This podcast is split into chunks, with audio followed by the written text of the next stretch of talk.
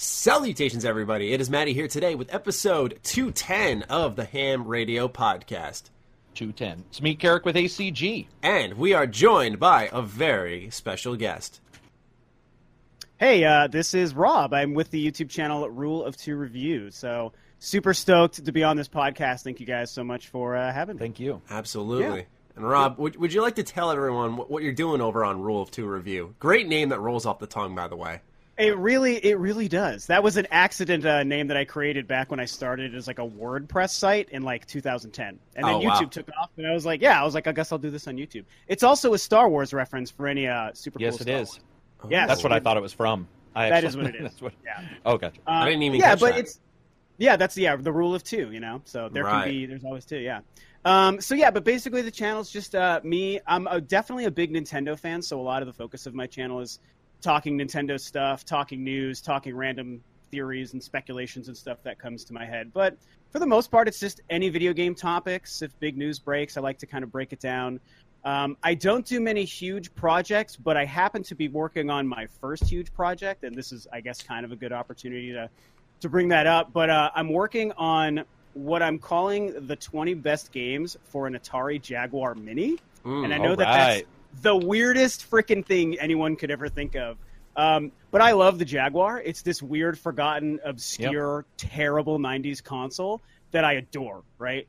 Because we all have those weird things that, like, you maybe know it's not so great, but it just clicks with your nostalgia in that The one Vita. way. well, maybe not nostalgia, but uh, I love the Vita. Yeah. But the V- the Vita is different though because the Vita was at least pretty much objectively a good machine that just didn't do super well, right? Yeah. yeah, I, I'd say so Yeah. at least. Yeah, I mean, me too. And the Jaguar is, was not really very good. and Yeah, the Jaguar do was the opposite of that. It was, but uh, I, I still collect for it. Um, I'm actually looking at picking up a Jaguar CD later today. I've been eyeing one on eBay for a while, just for the sake of collecting. And um, the the spin to this big project that I'm working on. It's my first scripted, heavily edited kind of documentary style video. I've already done the audio for it. Is uh, it's really just an excuse to talk about the top 20 Jaguar games out of the 50 that exist. So do with that math what you Oh, will. wow, there's only 50. Uh, That's awesome. Fi- yeah, 50 official games, but there were some homebrew games that have shown up over the last like 15 or so years too. Wow. It's a really weird. It's a weird story, the Jaguar.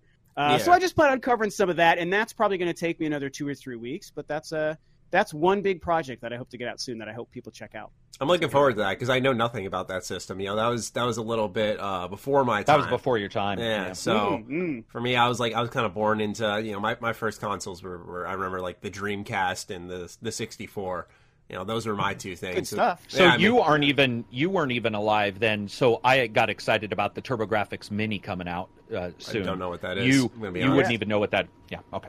It's Yeah. so funny. It's it's funny you say that, Carrick, because the the reveal of the TurboGrafx Mini was when I got the idea to spin my big Jaguar documentary video in the in the Jaguar Mini kind of format. You know, Yeah. I was like, man, we got Genesis, SNES, NES. There's the N64 Hyperkin thing. There's a uh, once we got to TurboGrafx Mini. Yeah, I you was know like, it's yeah. crazy. Somebody's digging the bottom of the well when you go to the TurboGrafx 16, and I loved Totally. it, and even I would admit that. So uh, I don't think a I don't think a Lynx or a Jaguar is that is that crazy when it comes Yeah. to what could possibly come out from a company. It might not be, but and so if it happens, I just like the idea of getting that first video out that actually talked about. oh yeah, for sure. I mean, it's a joke, but it'll be fun to talk about something that I really like. So, so that's, awesome, that. man. Yeah, Yeah, it's, it's funny you mentioned like nostalgia machines because this bad boy just came in the mail today. Little uh, Game Hey, Boy is Advance SP? Yeah. Wow. Yeah, I because you know it's funny you mentioned like retro fueled projects. I don't know what I'm going to do, but I want to make a video kind of just about the Game Boy Advance SP. Like, I, it's strange you mentioned like top games because that was the idea that kept cycling in my head, just an excuse to talk about these games I grew up with that I loved oh so much. And uh, an excuse to play them again, you know, for work related purposes, we'll call it. So it's just funny you, you brought that up. But anyway, uh, Carrick, on your side of things, is there any any projects that you're working on, man? Yeah, I'm actually I'm stoked. I think I had. Oh, by the way, if I if I look like I'm suckling blood, It's not. It's not my teeth. It's my green screen's all screwed up, so it looks like I'm. It looks like I'm drinking blood or something. It's crazy. It's all red. It's funny Um, because in the middle of Rob talking about his project, you I changed it to it. green, and all I see is you just like show your teeth real quick and then hide. Yeah. People are going to go back and go. What? the- Um, uh, I'm incredibly happy with the um, with the listen rate that of a video I did. I'm breaking down every episode of Stranger Things, um, and then comparing it to episodic gaming and what TV shows can do that episodic gaming should pick up on, and then what game TVs TV shows could do that would make a, a TV show feel a little bit more ingrained, which I think Stranger Things already does. Um, and s- so that is an each episode is about two hou- hour and a half, two hours, um, where I go like scene by scene in Stranger Things because I like the show. But there's a lot of stuff about gaming that I think that show nails, and um, I wanted to sort of com- compare and contrast like episodic gaming or just games in general, how they build their storylines, how long they take, how quick they are sometimes, and you're like, oh, I saved this guy, it's already done, no one gives a shit because I'm saving everybody. Those kind of weird disconnects you get in quests, and then I'm reviewing. Um, I'm reviewing two. Um, I, I, I don't want to say they're amazing yet, but I'll just say they're amazing in in their idea. There's a game where you drive around trying to solve mysteries in a taxi cab, and that is called Night Call.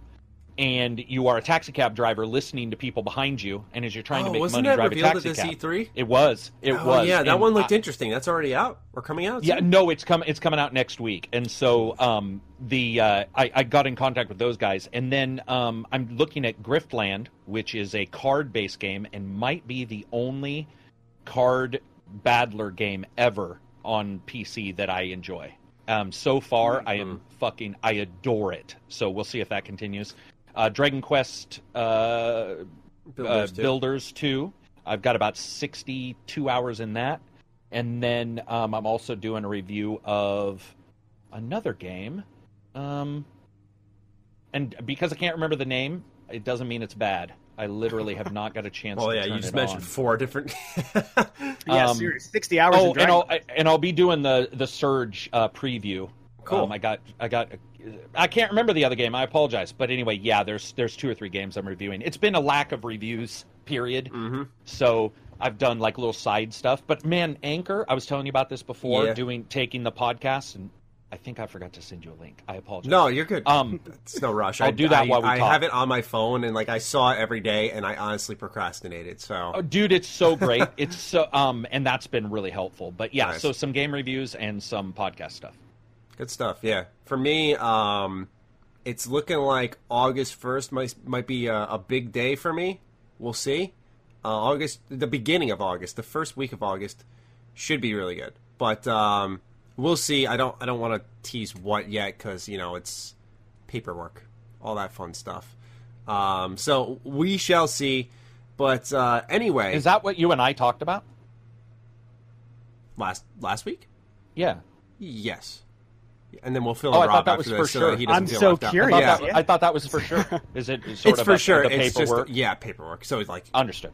I anything has to apologize. change, Yeah. anything falls. Yeah, Gotcha. all that complicated. I was just stuff. making sure. That's what I was wondering is if Mm-hmm. something complicated had sprung its. Like you'll put a plan together, you'd be like, "This is for sure happening." head. Mhm. I Windows update yesterday for me. Yeah, there like, you go. yeah, this is for Yeah, sure. the, the Oh, Windows dude. update of real life, legal documents. What a disaster! yeah, exactly. All right. So, with all of that in mind, we were talking a little bit about consoles, nostalgia, and some little children's first console, maybe the Switch Lite, which was just revealed this week. Rob, as a as a Nintendo centric channel, we'll say, Let, let's get your starting thoughts on the reveal, where it's at. You know, you covered even the rumors leading up to it, so uh, Yeah. you, you definitely had, I'd say, the most stake in this out of anybody here. Mm-hmm. Um, so, what, what is your general takeaway of, of the two hundred dollars Switch Lite? So, general takeaway, I've thought about it a lot, and it's it is kind of a, a tricky takeaway. Overall, like it's a pretty quality looking product, right? I think that it looks sleek. I think it looks exactly like what Nintendo wants it to be. It's it's hard to doubt the quality of their hardware design. Like the Switch had some issues at launch, but overall is really solid. All their hardware is. So I think this will be the same, um, and I think that they know that there is probably a market for this thing. So I, uh, I expect it to do really well. I think that most people who might go into buying this thing, truly knowing what they're getting and knowing what they want out of their gaming with it, I think will be really, really happy. Um, my, I mean, my personal opinion, and I, I discussed it on my own like 16 minute long sort of breakdown. I'm not terribly excited for it. Um, I don't think it needed to excite me, of course, but when I just look at it as valuing my own purchasing decision, uh, I think that the big thing everyone talks about, not having the opportunity to be played on a TV, is is a huge misstep that I think is going to lose them a lot of other potential consumers. I do, like I said, I expect it to sell well in its own little bubble for sure. Right. But I think that there's a lot of other people and gamers and money on the table that Nintendo might have been missing. I mean, I might have had a reason to buy a second one, maybe for my girlfriend instead of waiting for a pro if that ever exists. Mm-hmm. Uh, I might have had a reason to buy that because she is going to be playing Animal Crossing, for example. And this is the kind of thing where people say portable centric games like a Pokemon and an Animal Crossing would be perfect for a portable only Switch. And I think that's true. Um, but it really stings to me that they, in my opinion, I feel like they would have had to have very purposefully by design not allowed this thing to be docked because I can't imagine that they necessarily saved any money or cut any costs in removing that feature. You right. know, as opposed to changing the Joy-Con functionality, you don't have separate devices, you don't have HD Rumble and IR sensors. You're clearly cutting costs, so you can sell it for less. Mm-hmm. But I feel like the pass-through ability, either to be plugged into a dock or just a cable that plugs into HDMI in your TV, I don't. I can't imagine there's a lot that they pulled out of the Switch Lite to remove that function. So I feel like they literally made just a conscious effort to do so, and I really wish that they didn't do that. But that's only if I was looking at it for my own purchase, and since I'm not really concerned with it. Mm-hmm. Yeah, I, th- I think it's a, it's a quality looking device for people who want it, but I wish that they did a little bit more with it. It's kind of my hot take. Hmm. Yeah, so. the the thing I struggled with the most is that lack of docking, uh, because it, for me, my my takeaway was it changes the switch from a thing where you switch from like TV to handheld to just a brand name where now anything's on the table. Like you mentioned a Switch Pro earlier. What are they going to do with that? Is that going to be docked only? You know, you cannot take this out and make it portable, but you can access certain games, kind of like I think what was it, the 3DS XL sort of offered where um, yeah. or the new 3ds XL. Sorry, I, the new 3ds. Yeah, that's what it was. Yeah. Yeah. And um, you know, where certain games were accessible there. I, I, just wonder if if that becomes a thing. Um, but overall, yeah, the the lack of docking. Uh, I saw your video. You mentioned like the connector, and it's like how much do they save by forcing this change? It's it's strange. Did they end up spending more to get rid of that? you know, that, that's wonder. what I wonder because yeah. it, it's strange because they yeah like you said they cut costs like they even shrunk down the screen a little bit um, i wonder if it's because if you could dock it would it just devalue the current switch in a sense it's a good point because that is that's the $300 purchase that they probably would still like people to, to buy you know, mm-hmm. we have a two hundred and a three hundred dollar console. We'd sure love it if you bought that three hundred dollar one. So if they make something that competes in that exact arena with that, I think you make a good point actually. Maybe and I didn't consider that. That could be the number one reason why. It might have nothing to do with like the components or the design of the console to save money. It could have literally been to differentiate itself so much that they wouldn't like cannibalize themselves kind of right. That, I think that's I actually know. I think we hit the nail on the head. I think it, we just we solved it for you Nintendo. There you go. we figured it out. Carrick, what about you? You you know, I remember when the, the Switch first launched, you didn't give a shit, and as you got that charger from Big Blue, sorry, had to yeah. insert the brand name, and and mm. started finding games like Dragon's Dogma. You know, you started to fall in love with that Skyrim, Switch. Skyrim as well. Mm-hmm. Um, what are your thoughts on the Switch Lite? It fucking sucks. Oh my. it sucks. Um, the number of things that system doesn't do isn't worth the hundred dollar, and it, it is not compatible with some games. They made that very clear. Mm-hmm. Lower right analog stick already has an issue with uh, Joy-Con um, drifting, and it's quite wow. widely known that the reason that the right analog stick has an issue with uh, with Joy-Con drifting is because of the way it's set up, and it's actually technically worse now. It's also mm-hmm. low enough that they purposely obfuscated it from the commercial, where they didn't show anybody ever not even a single time hold it correctly. The reason why mm. is because the human hand, I have medium sized hands, by the way, like legit, actually considered medium. I cannot use the analog stick because the throw to touch the bottom of the analog stick is actually would require me to break my hand, to break my thumb to actually do it. So you're going to have to hold it sideways instead of up and down. Um, it does not do the major thing that they use in their commercials, which is switch. Joy-Con controllers don't snap in, so you're going to change the audio. You know, the audio if you want to say it's the switch. Can't do that because it fucking doesn't even do that. Um, the, Labo doesn't work.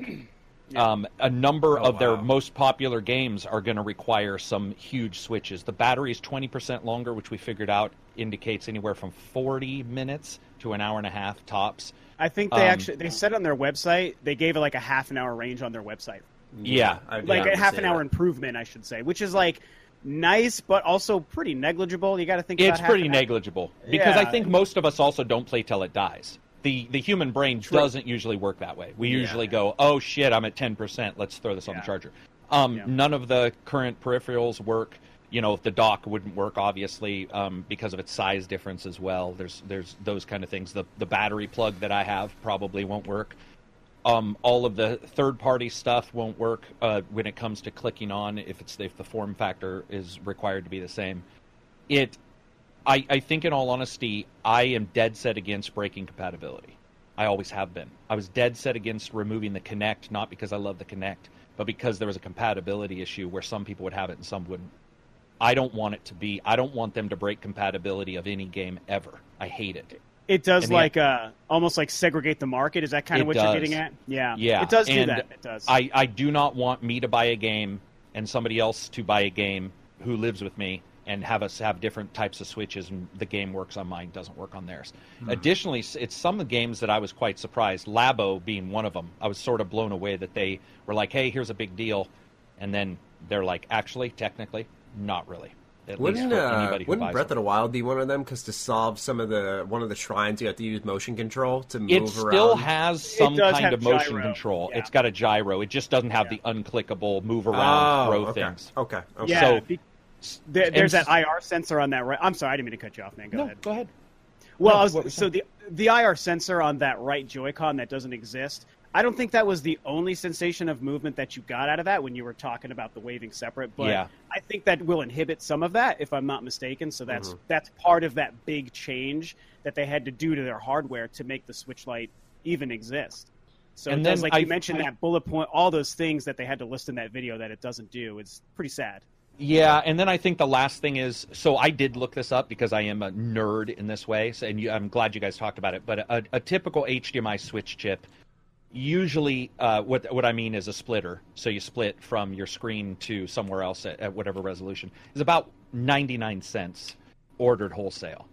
It's Huh. probably more like 50 cents if they ordered an OK one um, and put it in Switch. So it's, I don't think it was a money.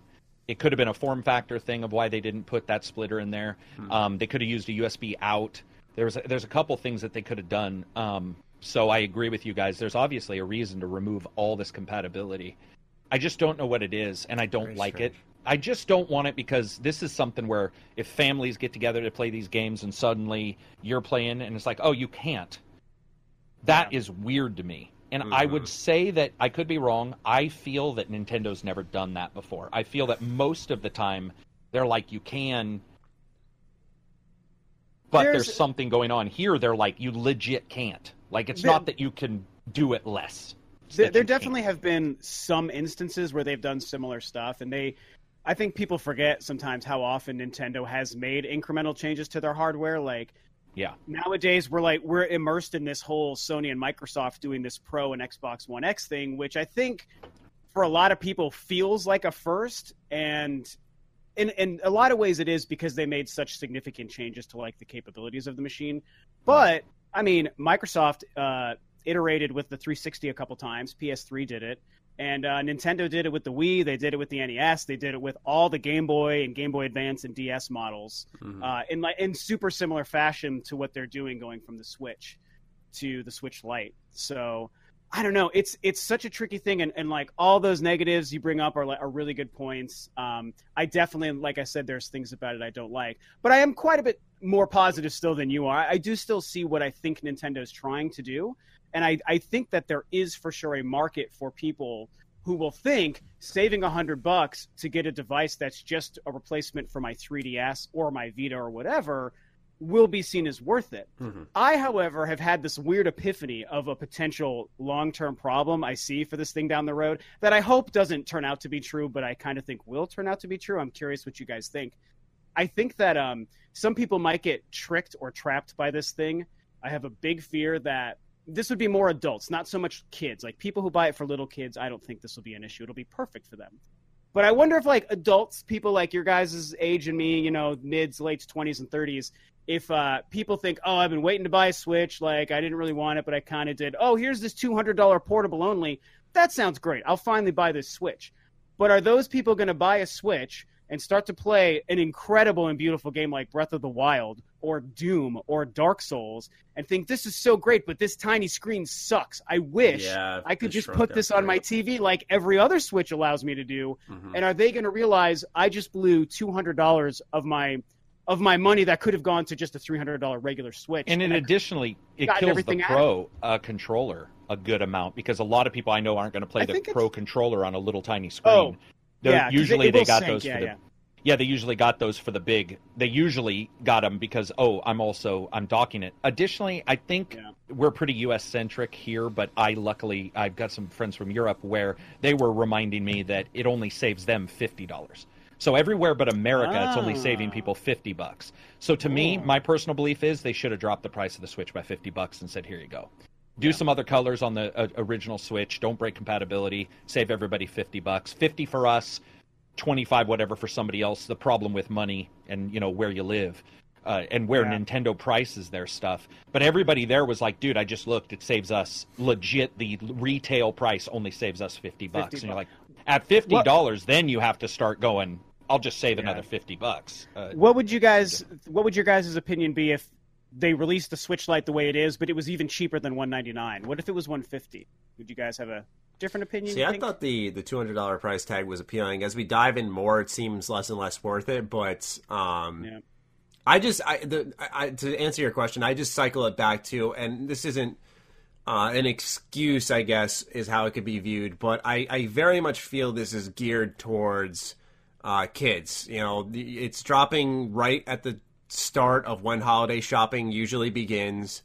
I can see grandma, grandpa, mom, dad going in the store and getting little Johnny or or little Carrick a uh, a nice Switch Lite. Uh, that's where I, I, I, think they're they're doing it solely because of that because yeah. the thing is gonna it's already been flying off the shelves and I think uh, it's gonna continue to do so. But ultimately, I think the the issues you, you brought up earlier, if they cut the price, yeah, it, it would be that much more appealing. The one thing I do worry about though is and here you might be able to answer this, Rob. Can can you like dock it to charge it? You can't. No, okay. you can't. You can at least that hmm. that they've released. You can only plug it in. It's it strange seems. with these handhelds because I have to, actually this is perfect. I have two sitting right next to me. I have my DS in its charger or my uh, DS XL my charger. And I have the Game Boy Advance SP, and like both of these are compact enough, um, and they have like the closing to hide the screen where I don't really get nervous having them on top of a surface or uh, sitting out in the open, and they don't take up a lot of room. But with the Switch Lite, you just have that screen constantly exposed, which will get covered in dust. Yeah. You have no way to mm-hmm. cover it. Um, mm-hmm. Unless you have, I have a case, a, Zelda case, which is leather, and you can zip up your Switch when you take it on the go. Maybe you yeah. always put it in there, but then that's more room, and that was built for the original Switch, so it's going to rattle around in there. I think that's a uh, an intangible that people aren't going to realize until they get it and go, oh fuck, you know, I think yeah. that's that's something that people may bump into. So yeah, as as time goes on, I, I think uh, it's going to become that situation where you do your research on the product. Maybe you test it at like uh, a Best Buy, a GameStop, if you're going to shop there.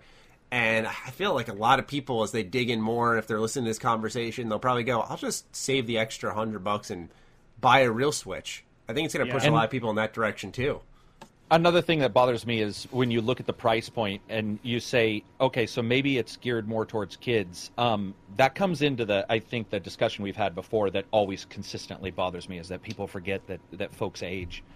And mm-hmm. what Nintendo's doing is purposely doing this. That way they know that they'll sell an adult who maybe was four, 16 when they got the Switch Lite. They're 18 now. They got their own apartment. They got a TV. And they're like, fuck, mm-hmm. I can't dock this thing. So they yeah. so Nintendo's like, "Ha ha! guess what? We've got a Switch normal Yeah. for that, Yeah. which is exactly what which exactly what Microsoft said when they said, "Oh, you want to play old games? We've got a 360 for We that." got a 360. Yeah. I hate that shit. And and even at fifty dollars less, it still breaks compatibility with Labo and those things. And I just don't like. It doesn't matter how cheap it was; mm-hmm. it breaks compatibility of something that the company themselves said was important. If they had not sold these things as being vital to why the Switch was different, I might change my opinion. But Nintendo was the one who told you time and again it's it's compatible with moving around. It's it's portable, which we all know is full of full of shit. Unless you have carpenter pants, that thing's about as portable as an Xbox. I could strap them both to my back. Yeah.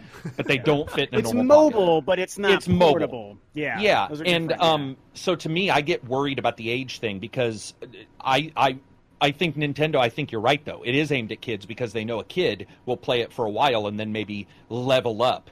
But the compatibility currently everywhere else is leveling up to a system that is compatible with everything into this weird oddity where you have a system that is not compatible with everything. And that mm-hmm. so even at 50 bucks I would still say that still bothers me. I don't like the lack of compatibility. Again, because they pushed it. They were the ones who said this was a big deal. And It's- that that bothers me. Yeah, it's it's true. I will say that as as much as a lot of these like negatives that were like very harshly breaking down, as much as they they do exist, I I still do personally feel like in a lot of ways I think it is mostly harmless because I think that they're willing to mm-hmm. say, "Hey, we want this thing to be geared towards the kids market where these aren't problems, all these things that that the three of us are talking about and a lot of other people are talking about won't be problems for those kids." And I feel like that's totally fine. Yeah, that's. Uh, and and I also think that this could be. I, I said this on Twitter too when I reacted to it the other day. I think that this will also be an ideal purchase for people who maybe want to keep their current Switch, but want or need a second one for whatever the reason might be. Uh, people who can keep the Switch for all of the regular, you know, back and forth docked and portable and docked and portable gaming they want to do, but then because you can share some gaming profiles and some save data between the two, hmm.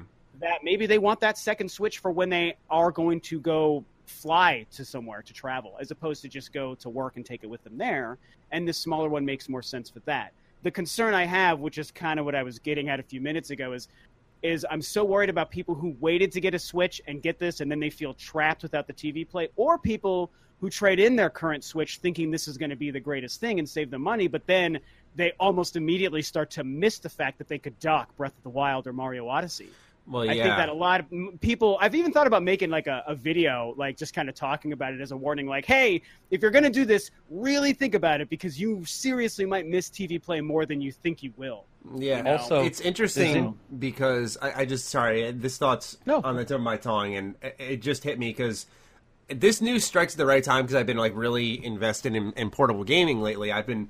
Uh, we'll talk about games of what we're playing later in a segment, but I've been playing Persona Q2 on my DS, and that lasts about. I think I think it got me about five six hours of life before it needed to be plugged in, and I remember just clear as hell that these Game Boy Advance SPs lasted like eight to ten hours. Like they they just Oh, yeah. didn't freaking die, and one of the that's one of the benefits of portable gaming is that you can sit down for almost essentially a marathon session. But if you're going to play, you know, some Hallmark titles like Breath of the Wild. Um, and your Switch only lasts three hours. One of the benefits of being able to marathon is like, okay, I'll play for three hours. I'm laying in bed. I'm on the couch in the other room. I'm maybe you're you're traveling, and by the time you get home, then you could dock it and continue playing while it charges. Yeah, um, while it you can have that marathon session while you're playing handheld. It almost forces you to stop. And actually, one of our patrons, Grimblade, had mentioned how he kind of likes that about the Switch. It gives him a chance to go like. All right, maybe I should go do something else. And I feel the same way. You know, sometimes I don't want to Mm. get wrapped up in that marathon. I kind of uh, appreciate that with the Switch that it dies so fast. You're like, all right, I played for three hours. Like that's pretty good. I'll go do something else I, for a little bit. I guess bit. I should go outside for Yeah, day. get some sunlight or something like that. Um, but obviously, there are days, and there are many people out there who don't want that to stop. So I think the Switch, uh, it's meant to be, like you guys said earlier, uh, mobile. It's not like a portable device, and I think uh, that's another thing that people will realize. They'll go, "Oh, it's the perfect replacement for the DS," and it's like, what's great about the DS and why it sold so much is not only its great games, but it, it did not die despite the you know how powerful and big these games were for its handheld. So I think that's another stumbling block people are going to discover. I feel a lot of stuff's going to rear its head as people spend time with it. Another Yeah. thing um, that that I, I just I mean I get where you guys are coming from, but and maybe it's my age, but I don't know any kid who has two hundred bucks.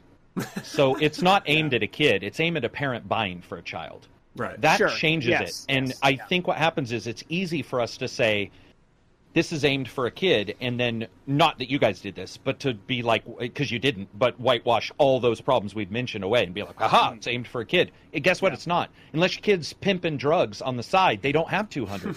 what they do is they have a parent who says, "What do I need extra for this?" And then you start going, well, there's this and there's that and there's this and this doesn't work and there that doesn't. And then what happens is the parent has to look at a Christmas present, for example, and say, I'm going to spend 200 on this, where I believe they could have said, drop the price of the Switch. I'm going to spend 250 because it's a Christmas sale, or they've dropped the price in retail to 250, which we know it'd be I at wonder. 199 Ooh. in a lot of places. Will this be? Um, a remember thing the that Xbox was from cutting the 150 at Switch? places.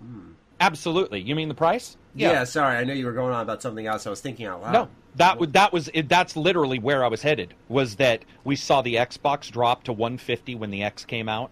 We saw all uh, during a Christmas time. It was on sale multiple places at 150. That's an insane deal, especially like if you had a Game Pass or something. So Oh God, yeah. you you just have these parents who I get what people are saying that it's aimed for a kid, but at some point you have to say maybe 50 to 70 is aimed for a kid, maybe. But when you get into the $200 range, then the question is are you aiming it for dumb parents? And I don't mean to be rude, I think it's um. but I, the I think, question comes up to where are you Sure. questioning their intelligence and sort of hoping you'll slip this in Mm-hmm. and then hope they'll upgrade a year or two later. And like Yeah. you said, get stuck. Rob said get stuck with some or get trapped. Oh, that I think might be I mean, this is insidious, but it feels like they're playing. It's I, I think it's a combination of a couple of those things because I I do still feel like I guess when when I say that it's, it's something for kids or when Maddie or anyone else says that I do kind of think they mean exactly what you're saying. It's at two hundred dollars. It's not meant for kids with allowance money to go buy. It's for sure meant for parents to buy because their kid's been begging for a new console. They've been begging for a new Switch. They don't have a Switch. They really want one. Parents are like three hundred bucks is too much. Here comes this two hundred dollar one that might also be more sturdy and durable for a child. Yeah, Maybe sure. we're assuming that, but it, it probably will be Better thumbstick, But- by the way, or better uh, digital pad. Let's Sure, yeah, uh, the D-pad, yeah, yeah, The which D is great. Yeah. Yeah, and and that makes sense because the, part of the reason the D-pad on the Joy Cons is the way it is is because they could be pulled off. I have it right And there. flipped. And yeah. and yeah, and and those D-pads become your ABXY, and I think people kind of forget that sometimes. Now that function isn't there with the Switch where it's all attached, so they gave us a regular D-pad, which is really great.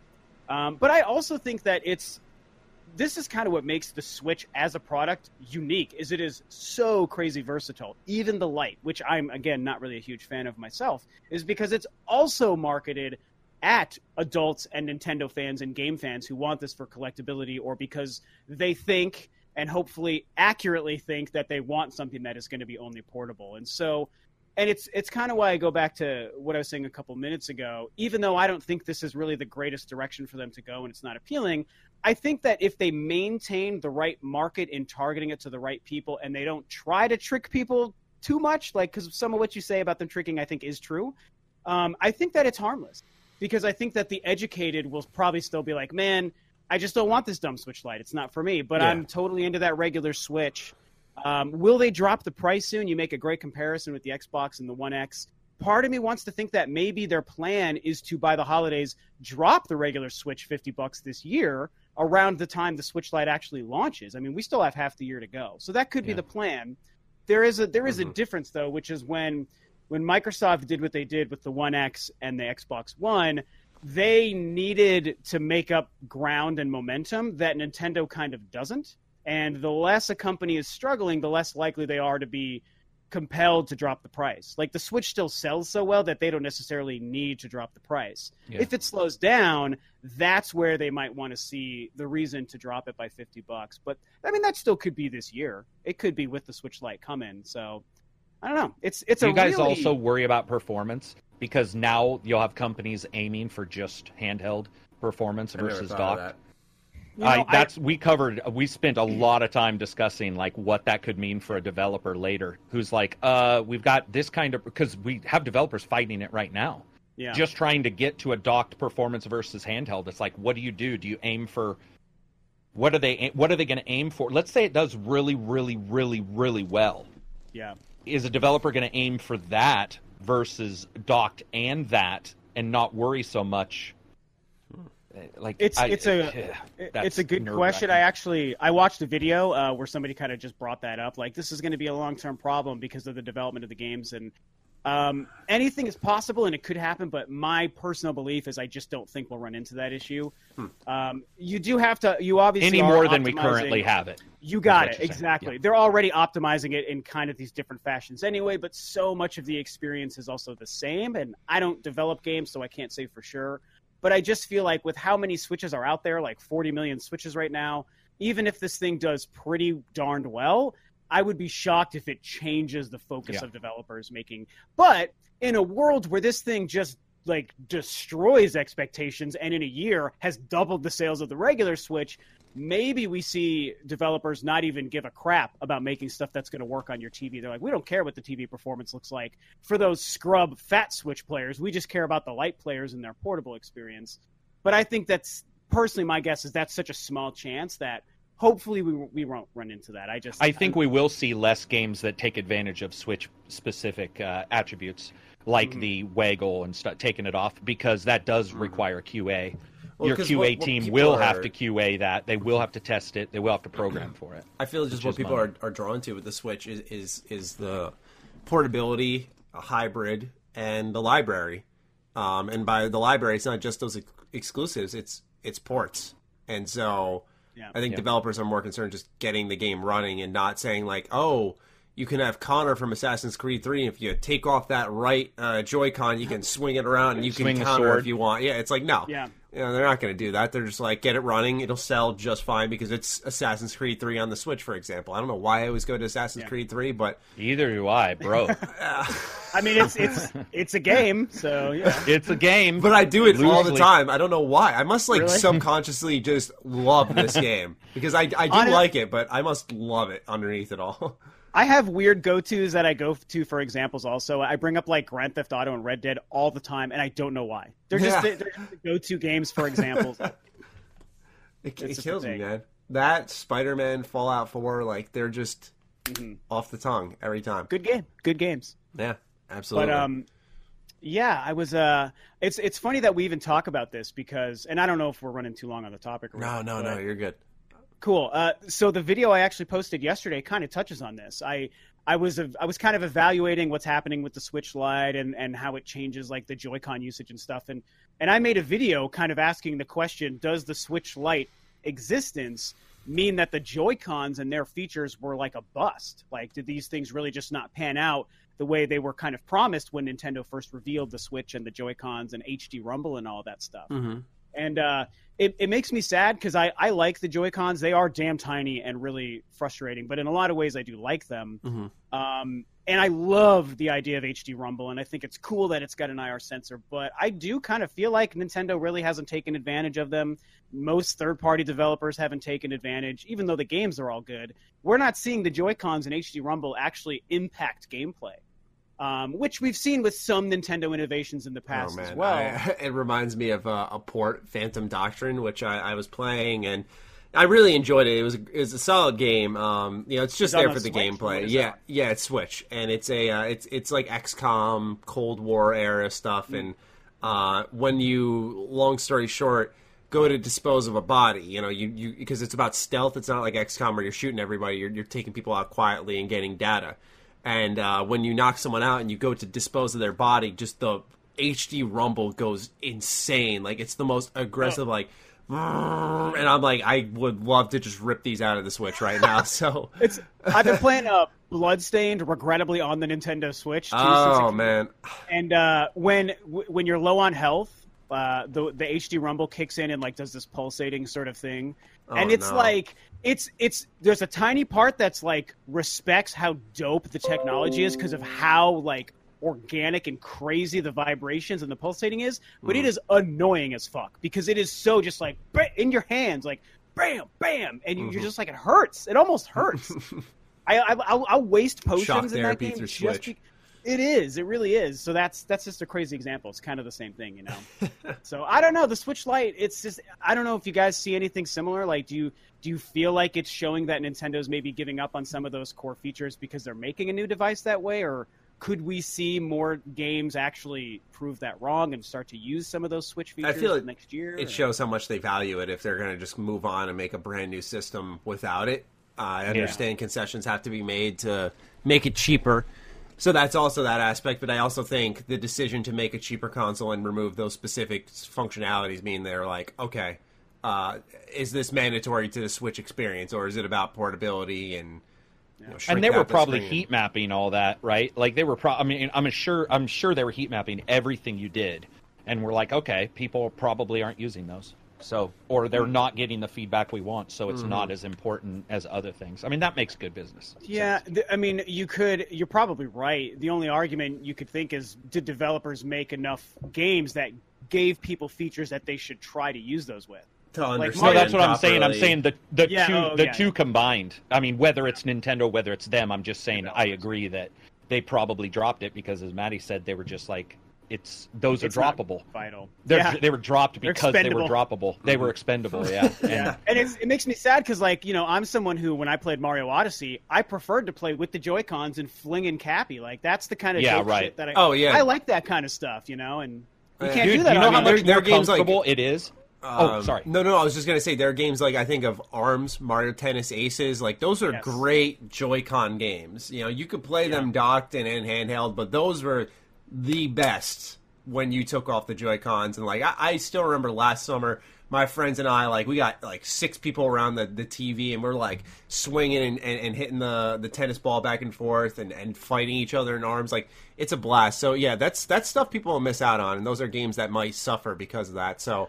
I mean, Yeah. I, I still tell people, you know, all it did was make me value my current Switch more. I was like, yep, this Yeah. is this is just the right yeah, that's purchase. a good point. That's Yeah, and it, it is like worth note like noting we would we would be doing a disservice to the conversation if we didn't bring up that you can sync regular Joy Cons to the Lite still. Yeah. Right? Mm. So feasibly you can play a Mario. You would Tennis just need to buy them. to. Yeah, you would need to a, buy them or have, have them, them. and also you'd be playing on a tiny Okay. screen, and there's no kickstand, on Kickstand. that. I was thing. gonna say I don't think there was. So that's a that was a Why not? weird concession. That little spring cost Yeah. them an extra buck. yeah, very very weird choice. Unreal. All right. Uh, any final thoughts on the Switch Lite? I'll I'll just I'll maintain. I still think it's a it's a harmless device, even though I'm not interested in it. And I think that well, they made some mistakes with the design that I think could have made it a still better product at the same price. I think it looks solid, and I think it's going to sell well. And people who know what they're getting, I think, will probably overall be satisfied with. It. That's my Okay. Probably my final. Mine's just I, I care more about the upgraded Switch that's been rumored, the Pro, we'll call it. Um, Yeah. That's that's the one I'm more interested in seeing how they do that. Um, I saw Spawnwave made a video about how it had like a new Nvidia chip in it, apparently for whenever they yeah. upgrade it. I don't know what kind it was, but uh, that that type of stuff is I'm more interested in. All right. With all of that said, we move on over to Modern Warfare's semi reveal. So, uh, quick, quick little story. Um, pretty much what happened, ladies and gentlemen, is we had the announced multiplayer reveal that Call of Duty does every single year, where in the beginning of August they have a bunch of streamers, YouTubers come out, they play the game at this event, and you see everything go live, and and and we all create our opinions on the newest Call of Duty. But what they did this time was they did like a semi reveal where we saw four streamers get together at I believe it was the Infinity Ward office and they played a new mode to Modern Warfare 2019 we'll call it uh, which was named Gunfight. It's 2v2. There was health bars on the top. Um, there is not healing in this game like in Black Ops 4 and the only way you do heal is if you use a stim shot which is in one of the classes that's preset for you and, and the game mode sort of picks for you what class you're going to get. So uh, think of I don't want to say gun game because in that one, in the original Black Ops, at least you'd kill someone and then it'd switch you to the next weapon. But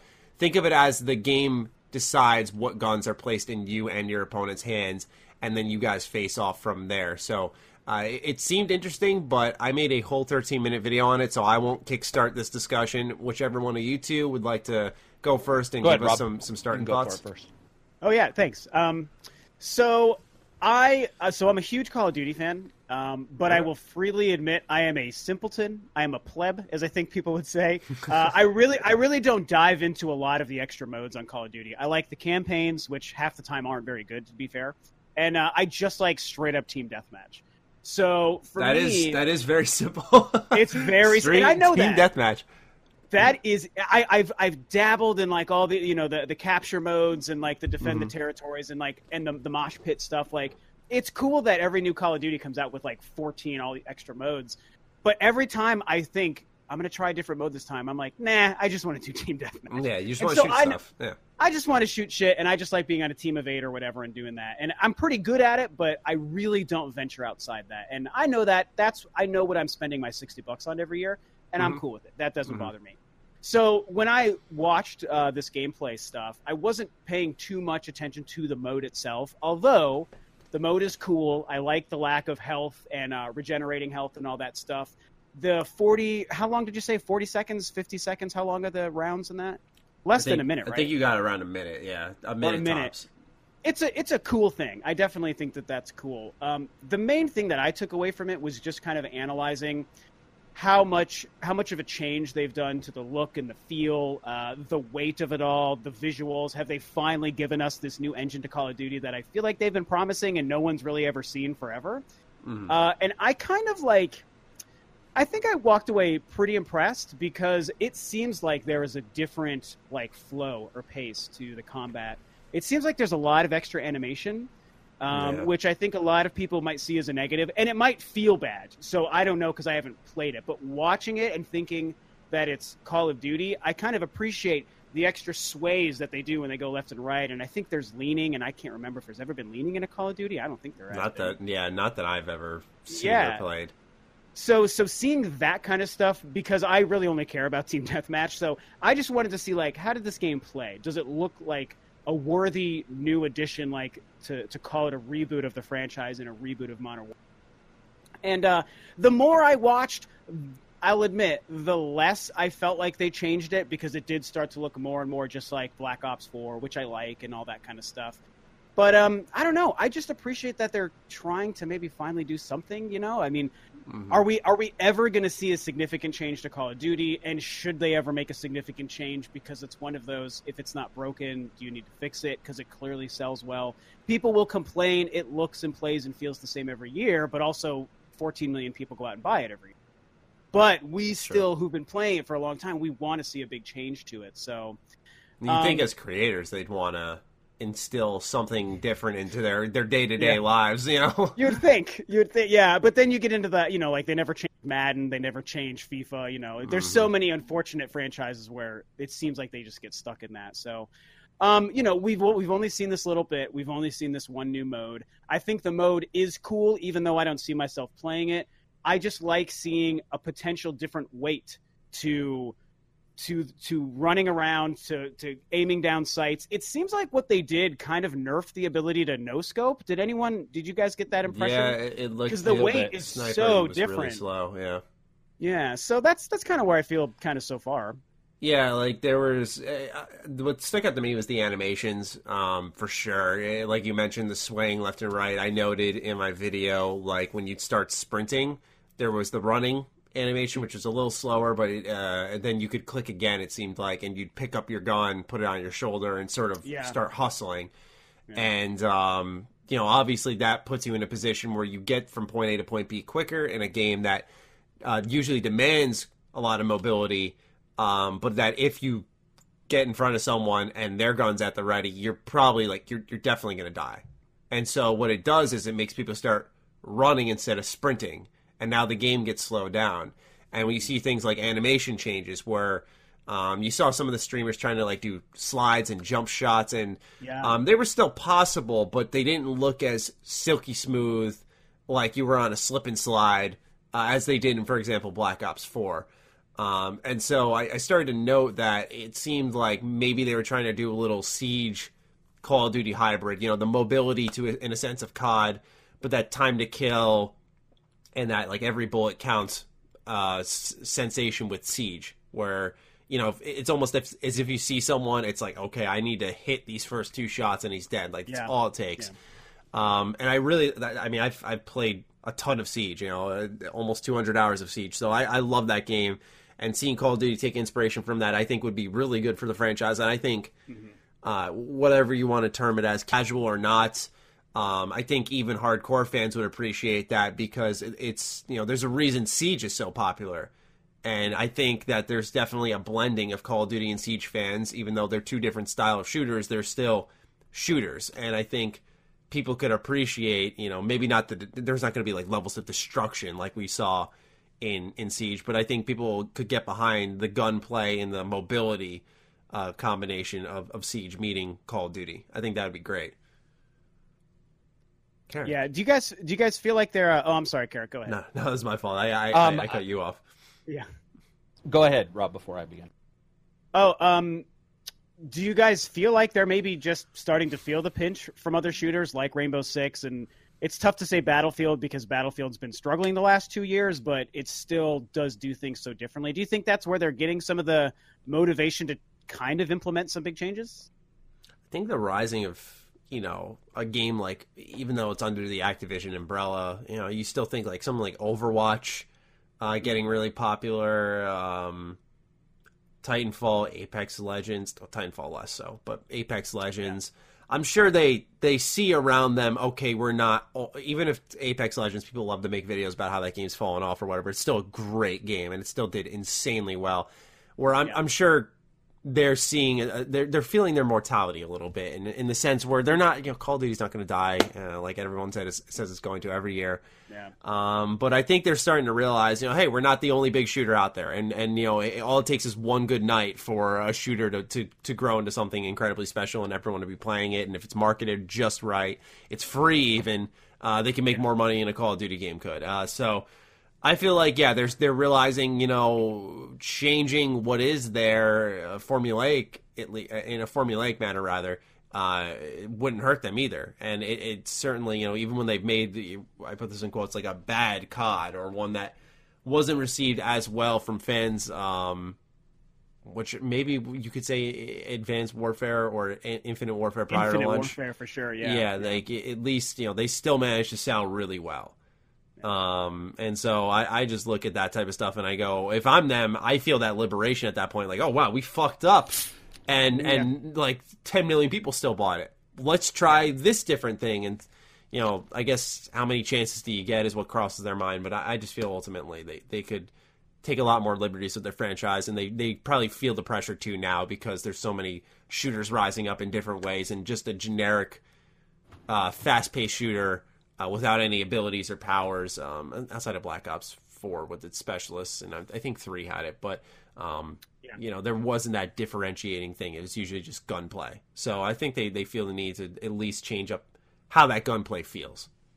Yeah. All right, Carrick. Uh, yeah, I no, I would ag- actually agree with you that I they probably because they did do well even on titles that didn't necessarily set the world on fire. Mm-hmm. They probably a lot of people say, "Oh no, you have to be challenged like by bad sales before you make a a change." But a lot of developers, if they're doing good, then look and go, "Oh, okay, we can adjust this. People are open to change."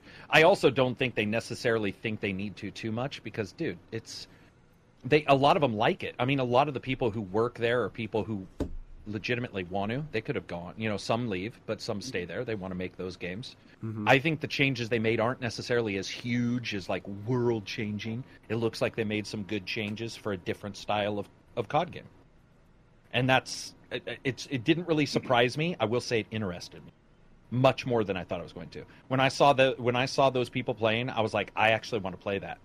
Which I've enjoyed the prior prior ones, but I don't think prior I was like, I want to play that. But what I saw, that looked fun. Genuinely fun, like something different. I don't care if it's called COD. I don't care if it's called buttermilk. Like who gives a fuck what it's called? It it looked enjoyable to me, and that caused me mm-hmm. to like check that box and go, shit, man. I'm going to keep an eye on that. Like that, it, and could a normal Call of Duty, a little faster and everything, have not done that? No. If they had showed something cool there, I could have been like, that looks cool. But this was just interesting. It looked different. Yeah. Um, I love the idea of resetting the uh, the weapons. All the you know, the one time they load it up and they're like, okay, it's fucking yeah. knives or whatever. I'm like, damn, like that.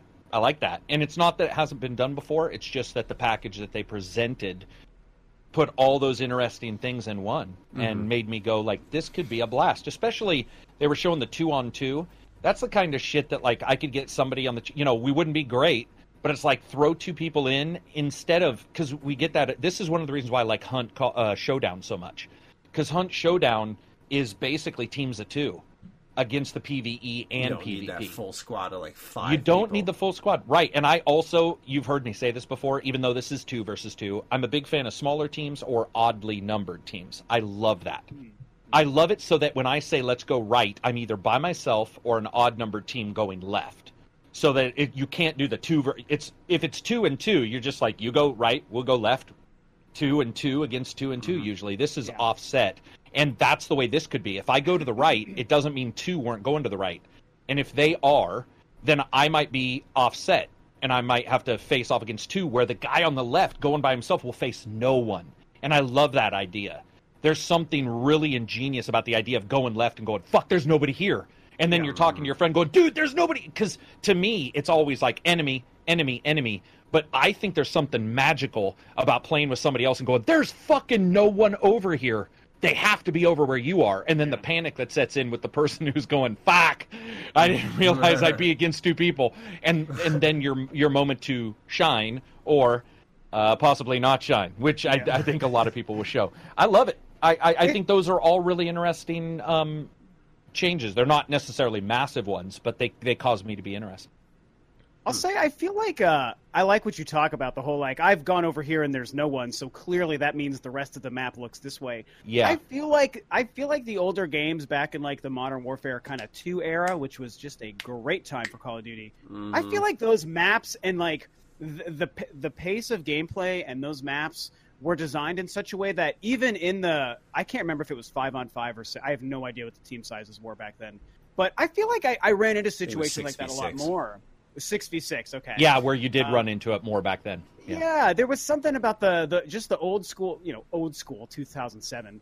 Um, it just the way just the way that that uh, felt at that time, and even though I've I've stuck with Call of Duty and liked most of the games throughout the years, I do think there's something about, and I, I couldn't even put my finger on it, but there's something about how it's changed and evolved, how they've designed maps and given new mm-hmm. powers and taken powers away and the way it feels, even though it's still very fun, it doesn't achieve that. They they had yeah. such a secret sauce with the first Modern Warfare's and first Black Ops that that's just gone kind of gone away. I feel yeah. like over the last few I releases. think uh, when I when I think on it, it seems like what those games all offered was.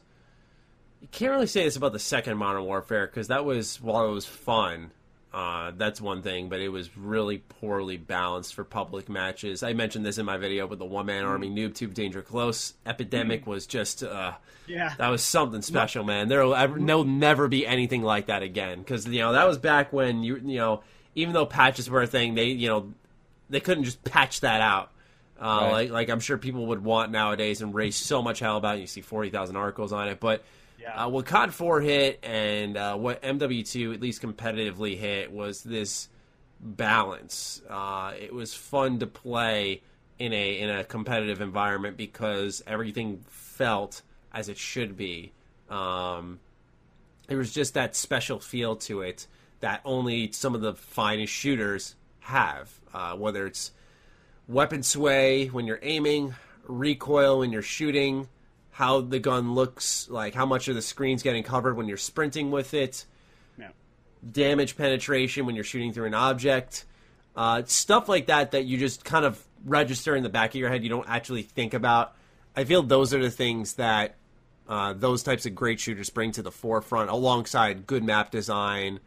Um, where it didn't matter what number of players you had, because you got to think of MW2 as a game that offered probably the most options uh, out of any public match. You know, you had your standard suite of modes, and you had like third person, hardcore, bare bones. Um, Mm-hmm. It was just like so many different ways to play. But what was crazy is that the maps consistently worked no matter where you were. Obviously, you know, someone So would call in the helicopter or the AC 130, and you'd get spawn trapped. That would happen no matter what Call of Duty you're in. But for the most part, when it came to the player encounters, um, it always just felt right no matter which one you were on. So that's the thing is I feel uh, they've sacrificed looking for that finely tuned shooter because people were screaming about how uh, redundant and repetitive it is that they started you'd see reaching um, and we'd see these like specialists being added and then s- specialist streaks and specialist abilities and Yeah. kill Yeah. streaks and it's like oh my god now there's so much going on and then and this is just my opinion you'd have a game like mw3 which was just felt incredibly uninspired you know there was Yeah. or or uh infinite warfare which you know tried something new with this campaign but multiplayer wise was just a haphazard mess uh, i hated how the there were like disjointed parts of the maps that just like you know because they encourage the wall running and stuff and It's it's literally the only Call of Duty in the past ten years I haven't played is Infinite Yeah, Warfare. The it's- only one I was like, I'm taking this. Oh off, man, you got to play the campaign at least. I'm curious. I'm I am curious. Battlestar Galactica with Call of Duty is fucking amazing. They- It was a, admittedly it was a cool the uh, eh. yeah yeah. Well, it- it's so two weird because different is like literally the only person in his entire Discord who dislikes it. Every time I go What? in there, everybody's yeah. Your I Discord just a couple days ago that we're talking shutting about it down. Yeah, there's Yeah. there's there's a shit ton of people off. like it, especially um, the the campaign. But the the multiplayer was you know was hit or Not miss. good. I think one of the things that's interesting about like how these guys do it also is the overlap between the campaign. Do you take skills from the campaign into the multiplayer? Mm-hmm. So it'll be interesting Well- to me to see the the how we graduate from a single player campaign, where a lot of people go to sort of crunch the numbers and go like, all right, this gun's recoil is what I want. Because as an Arma fan, this is my favorite probably shooter of all time, Arma Unreal 1999. Like I want, I I really like the realistic stuff as long as it doesn't get in the way of. You know, whatever the game is trying to do, yeah. yeah. And so a lot of people go into the campaign to figure that shit out, and they're like, okay, I like this gun. I don't. Some people just jump into multiplayer. That's fine too. Depends on your skill.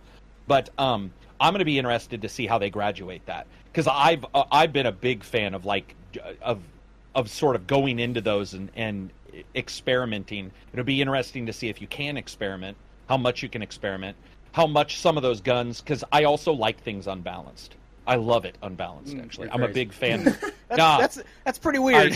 I, I yeah yeah. Well, it's funny because. Maxim, Maximilian Dood just did a huge video about saying that he also like absolutely hates Mac or um, balanced fighters and easier stuff and easier things and everything. I'm trying feeling, to. I I'm do not to like it. Feel, I'm trying to get like what what you get out of that. Like I'm not. I, you get guess I you get chaos. You get you get thought processes. For I get example, Maddie and I have talked about multiplayer injustice. Though we agree on this, that the projectile spamming in Injustice uh, Two was crazy. when we agree on it. However, here's my thought process: fuck you, figure it out. And so, So, I don't well, yeah. I don't believe that it should be unfair, but unbalanced. I absolutely adore going down an alley and getting mowed down and thinking, "What the fuck? Like what did I just walk into?" And then going, "Oh shit, that guy's." Because here's the thing: we can all go quick twitch, and I love quick twitch. I don't think this is going that way. er, That way. So what I'm hoping for is those moments where you do have to go. Okay, that guy's got this gun, or we've all got this gun due to the way the timer thing goes. So it's like, what changes? Like, does something become like not unattainable?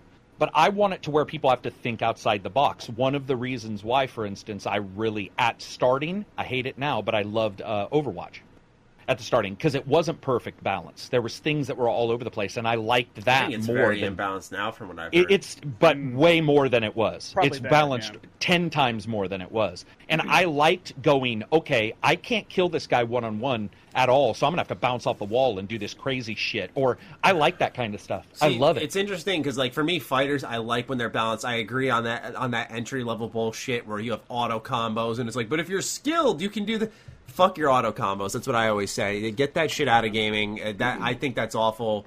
Um, but you know, when it comes to shooters.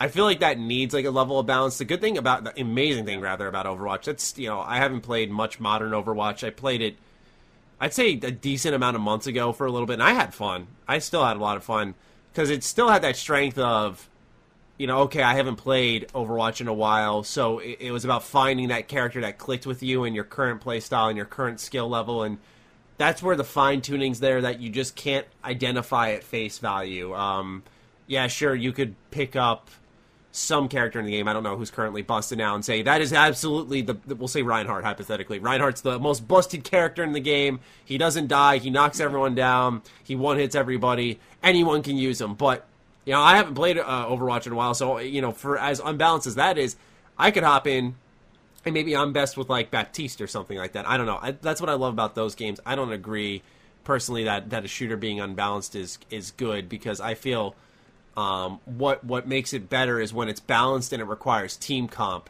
And if if a team yeah. makes a, a, bunch of picks for all damage, um, that they could roll you. But if you work, you know, that's the challenge. That encourages the thought process of okay, this is not a good team comp. What do we do to counter this right now? I feel like that that's what makes well that's the, the difference between unbalanced shooters. and broken you're you're using the word broken which i'm definitely not i'm certainly mm. not saying a game should be broken that would be sort of stupid. I, I think I am think saying that a game being be a, a, game being unbalanced is not stupid because guess what? Real life is unbalanced. Fuck off. Fix your shit. It's true, Fix your but shit. I, man I, up, think man. Go out there and figure out a way to work around it. And the team, call, I mean, I get all that, but the thing is, is I think the reason why we're able to talk about this is because we don't know how they're setting up the player. So if there are moments where you have no team, I am not I don't want things to be mowed down of their irregularities. Mm. I I mean that's why, for example, humans' face is perfectly symmetrical, looks fucked up. Uncanny. Yeah. Uh, one of the reasons why Uncanny Valley exists is because developers forget to make both of the sides of the face slightly off, and humans yeah. don't like that. Like we yeah. react very poorly to it uh, when it comes visually. What I want is the moments when I want the like the un. I like it when there's when it always can't be crunched down to numbers. I fucking despise that. I despise it when it's like all about math. I want a little bit of flexibility. I'm not saying broken, but I'm saying a little bit of flexibility where there's some yeah, like so there. you're talking like a let's we'll use the term like a diverse meta. You can pick anybody pretty much, and and, and that person will be viable given your your tool your skill set. Is that what you're going for? Yeah, but yeah, that's yeah. what I'm all about. Because when you yeah. said lack of balance in shooters, I was like, well, hold on. Yeah, and that's the thing. Well, that's think, because people considerably kind of... always elevate ba- lack of balance into being broken instantly. Uh, which okay. I don't believe in any way, shape, or form that is. And I, I think, I think that, that when we say balance, it's also a lot be, of times a lie. I think there's an argument to be made that being unbalanced for a lot of people and in a lot of situations in games can be broken. There can be times where they're True. completely separate things, and I think you're right.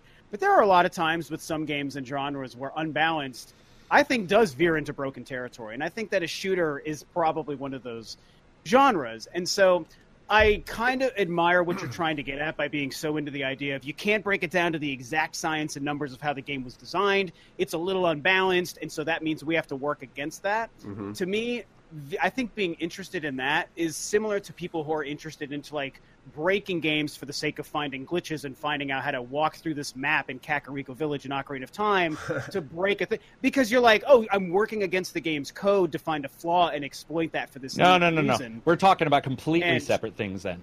Well, no, no, no, they no, are, no, no. They're separate things, but I think that the appeal in these things to me are, are no, no, because I fucking hate that beyond all belief. So my appeal, okay. at least, does not overlap with those two for sure. Sure, sure because sure, I, I, I, that is not for me. What I'm talking about is if if you are if we are si- sitting here saying like every I just do not like equality in games at all. I want something to be tougher because it is tougher in a particular sure. circumstance. And what I, goes on with the, game developers the, is you'll the, hear them say, well, hang on one second. You'll hear yeah. them state very clearly, we're trying to make it so that everybody is exactly equal. Guess what? They're fucking not there are going to be levels where guys are more powerful on a particular level because of the makeup. That's right, okay. Right. That's okay. And it the weakness of gamers yeah. now I mean, is to consistently say, well, uh, I want everything to be perfect. Fuck you. It's not perfect, man. Go well, out there and figure your shit out or, get, I, or elevate your skill a little bit. I would argue that elevating skill when everything is balanced and everyone has a fair playing field is actually the more impressive and admirable skill. Because what you're looking for when you like things to be unbalanced for the sake of saying you should be better because I have an advantage that you don't, it's an artificial challenge. It's not a challenge created by the game designers or their intent. And so, while there's nothing inherently wrong with you enjoying that, I think that's totally fine because there are plenty of unbalanced games for you to take advantage of that in. I just see it, like I said, as an artificial challenge. So, the more balanced a fighting game or a shooter game can be, I think the better the design is, the better the product. And when two people on a level playing field are good and they're going at it, that's more impressive to me than the guy who's winning because he has some sort of I don't know unbalanced thing that allows him to be better. Like Star Fox was too overbalanced in uh, melee, and so that was a huge thing in the Smash community. And I would agree with that. That was a problem, and that was something that needed to be fixed because suddenly the experience wasn't even for everybody. See, so, that to me is completely useless. If you have two people who are exactly the same all the fucking time, that is that is redundant. That is well, like I think asinine. The, but if the you have, hang on, isn't. But if hang on one second, if you have a situation where you said, you know, it's more it's more cool to see two people at exactly the the whatever and, and one do better, cool. But guess what? It's even cooler to see somebody who has a disadvantage and win. And the thing that's going on is designed, every single game is starting to neuter us. I totally agree. When when the game developers say we want to design advantages and disadvantages because that's the purpose of the experience, totally get it. But an unbalanced game, any developer is going to tell you that's not what they meant to do. This is an accident. No, And you're you talking about a broken game. No, I We're- would we- argue- we- well, no, then why do they u- fix unbalanced games? Did they fix Exa- unbalanced games? exactly, because 'cause it's it- not Let's the say what's the difference between broken and unbalanced to both of you then? Broken me, is I feel like- exactly what he's saying. I'm talking about unbalanced, as in the designers do not perfectly balance So you're saying they, when you say unbalanced, you mean okay? We'll say I'm gonna take Dragon Ball FighterZ. This is just hypothetical for those of you who grind the game, but let's say Trunks is better than Goku Black, and the developers know that when creating the character. That doesn't make it broken. They're just saying this character is better than this one. in a that's it. particular situation. in a Yeah. situation. Okay, because then Yeah. my because the reason I want to especially know for shooters. is because the way I look at it is, um, I play a lot. As I'll stay on Dragon Ball, I guess. I play a lot of the Dragon Ball Super Card game, and what the game's kind of started to turn into, and I don't know if I like it as much. Uh, I, I still love the game, but I'm saying I don't know if I like this change as much. Is is when you start to have so many options that are good in certain situations. What you have is a game that becomes do you have the right answer at the right time in the right moment like that and that becomes a little frustrating because it doesn't boil down to I don't want to say it doesn't boil down to skill, but then it just boils down to you know is your timing okay? Like do, do you have exactly what you need in that very moment? Um, and then it feels almost luck based um, because what's happening in that game is pretty much there are things called counterplay cards. So when you play something, someone can tap their energy and drop a card on their side of the field that can maybe just flat out wipe out what you played, and there's no way to get around that. And you know, you, there's no way to stop that counterplay now. That card got banned. So what happens is, you know, are you just lucky that the turn you're making a big play, someone didn't have a counterplay? And and when I incorporate that into shooters, it, it's just about that. Um, does it become a game of or a fighter? Do you have that answer at the right time? Is what it kind of becomes. Um, well, then that be, that sounds like that's based on just your skill at that game, Mm. right? Like, are you good at this fighter so that you can counteract what the other person is doing? And Okay. that's Shut up, based dog. on- Sorry. That's based on yeah, that's okay. That's based on the how could you individual talk to Rob like that?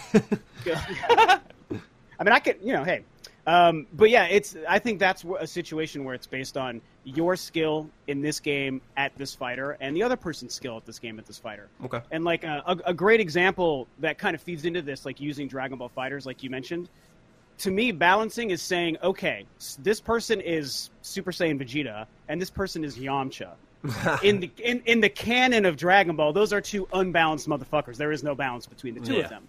When they designed that video game, they each deal the same damage with their punch. They each deal the same ba- damage with their ki blast because they are balanced so that people don't want to not play as Yamcha simply because in a real Dragon Ball setting he would get devastated by everybody or Krillin or whoever other character you want to use. yeah, right, right, right. They yeah, I mean so so they that. they balance a fighter game if we're using that genre here in such a way so that the playing field is level so that if you're if you as Yamcha are better at Dragon Ball Fighter Z than that guy is playing as Vegeta, you've got a chance. That guy's not going to beat you just because he picked the unbalanced better character.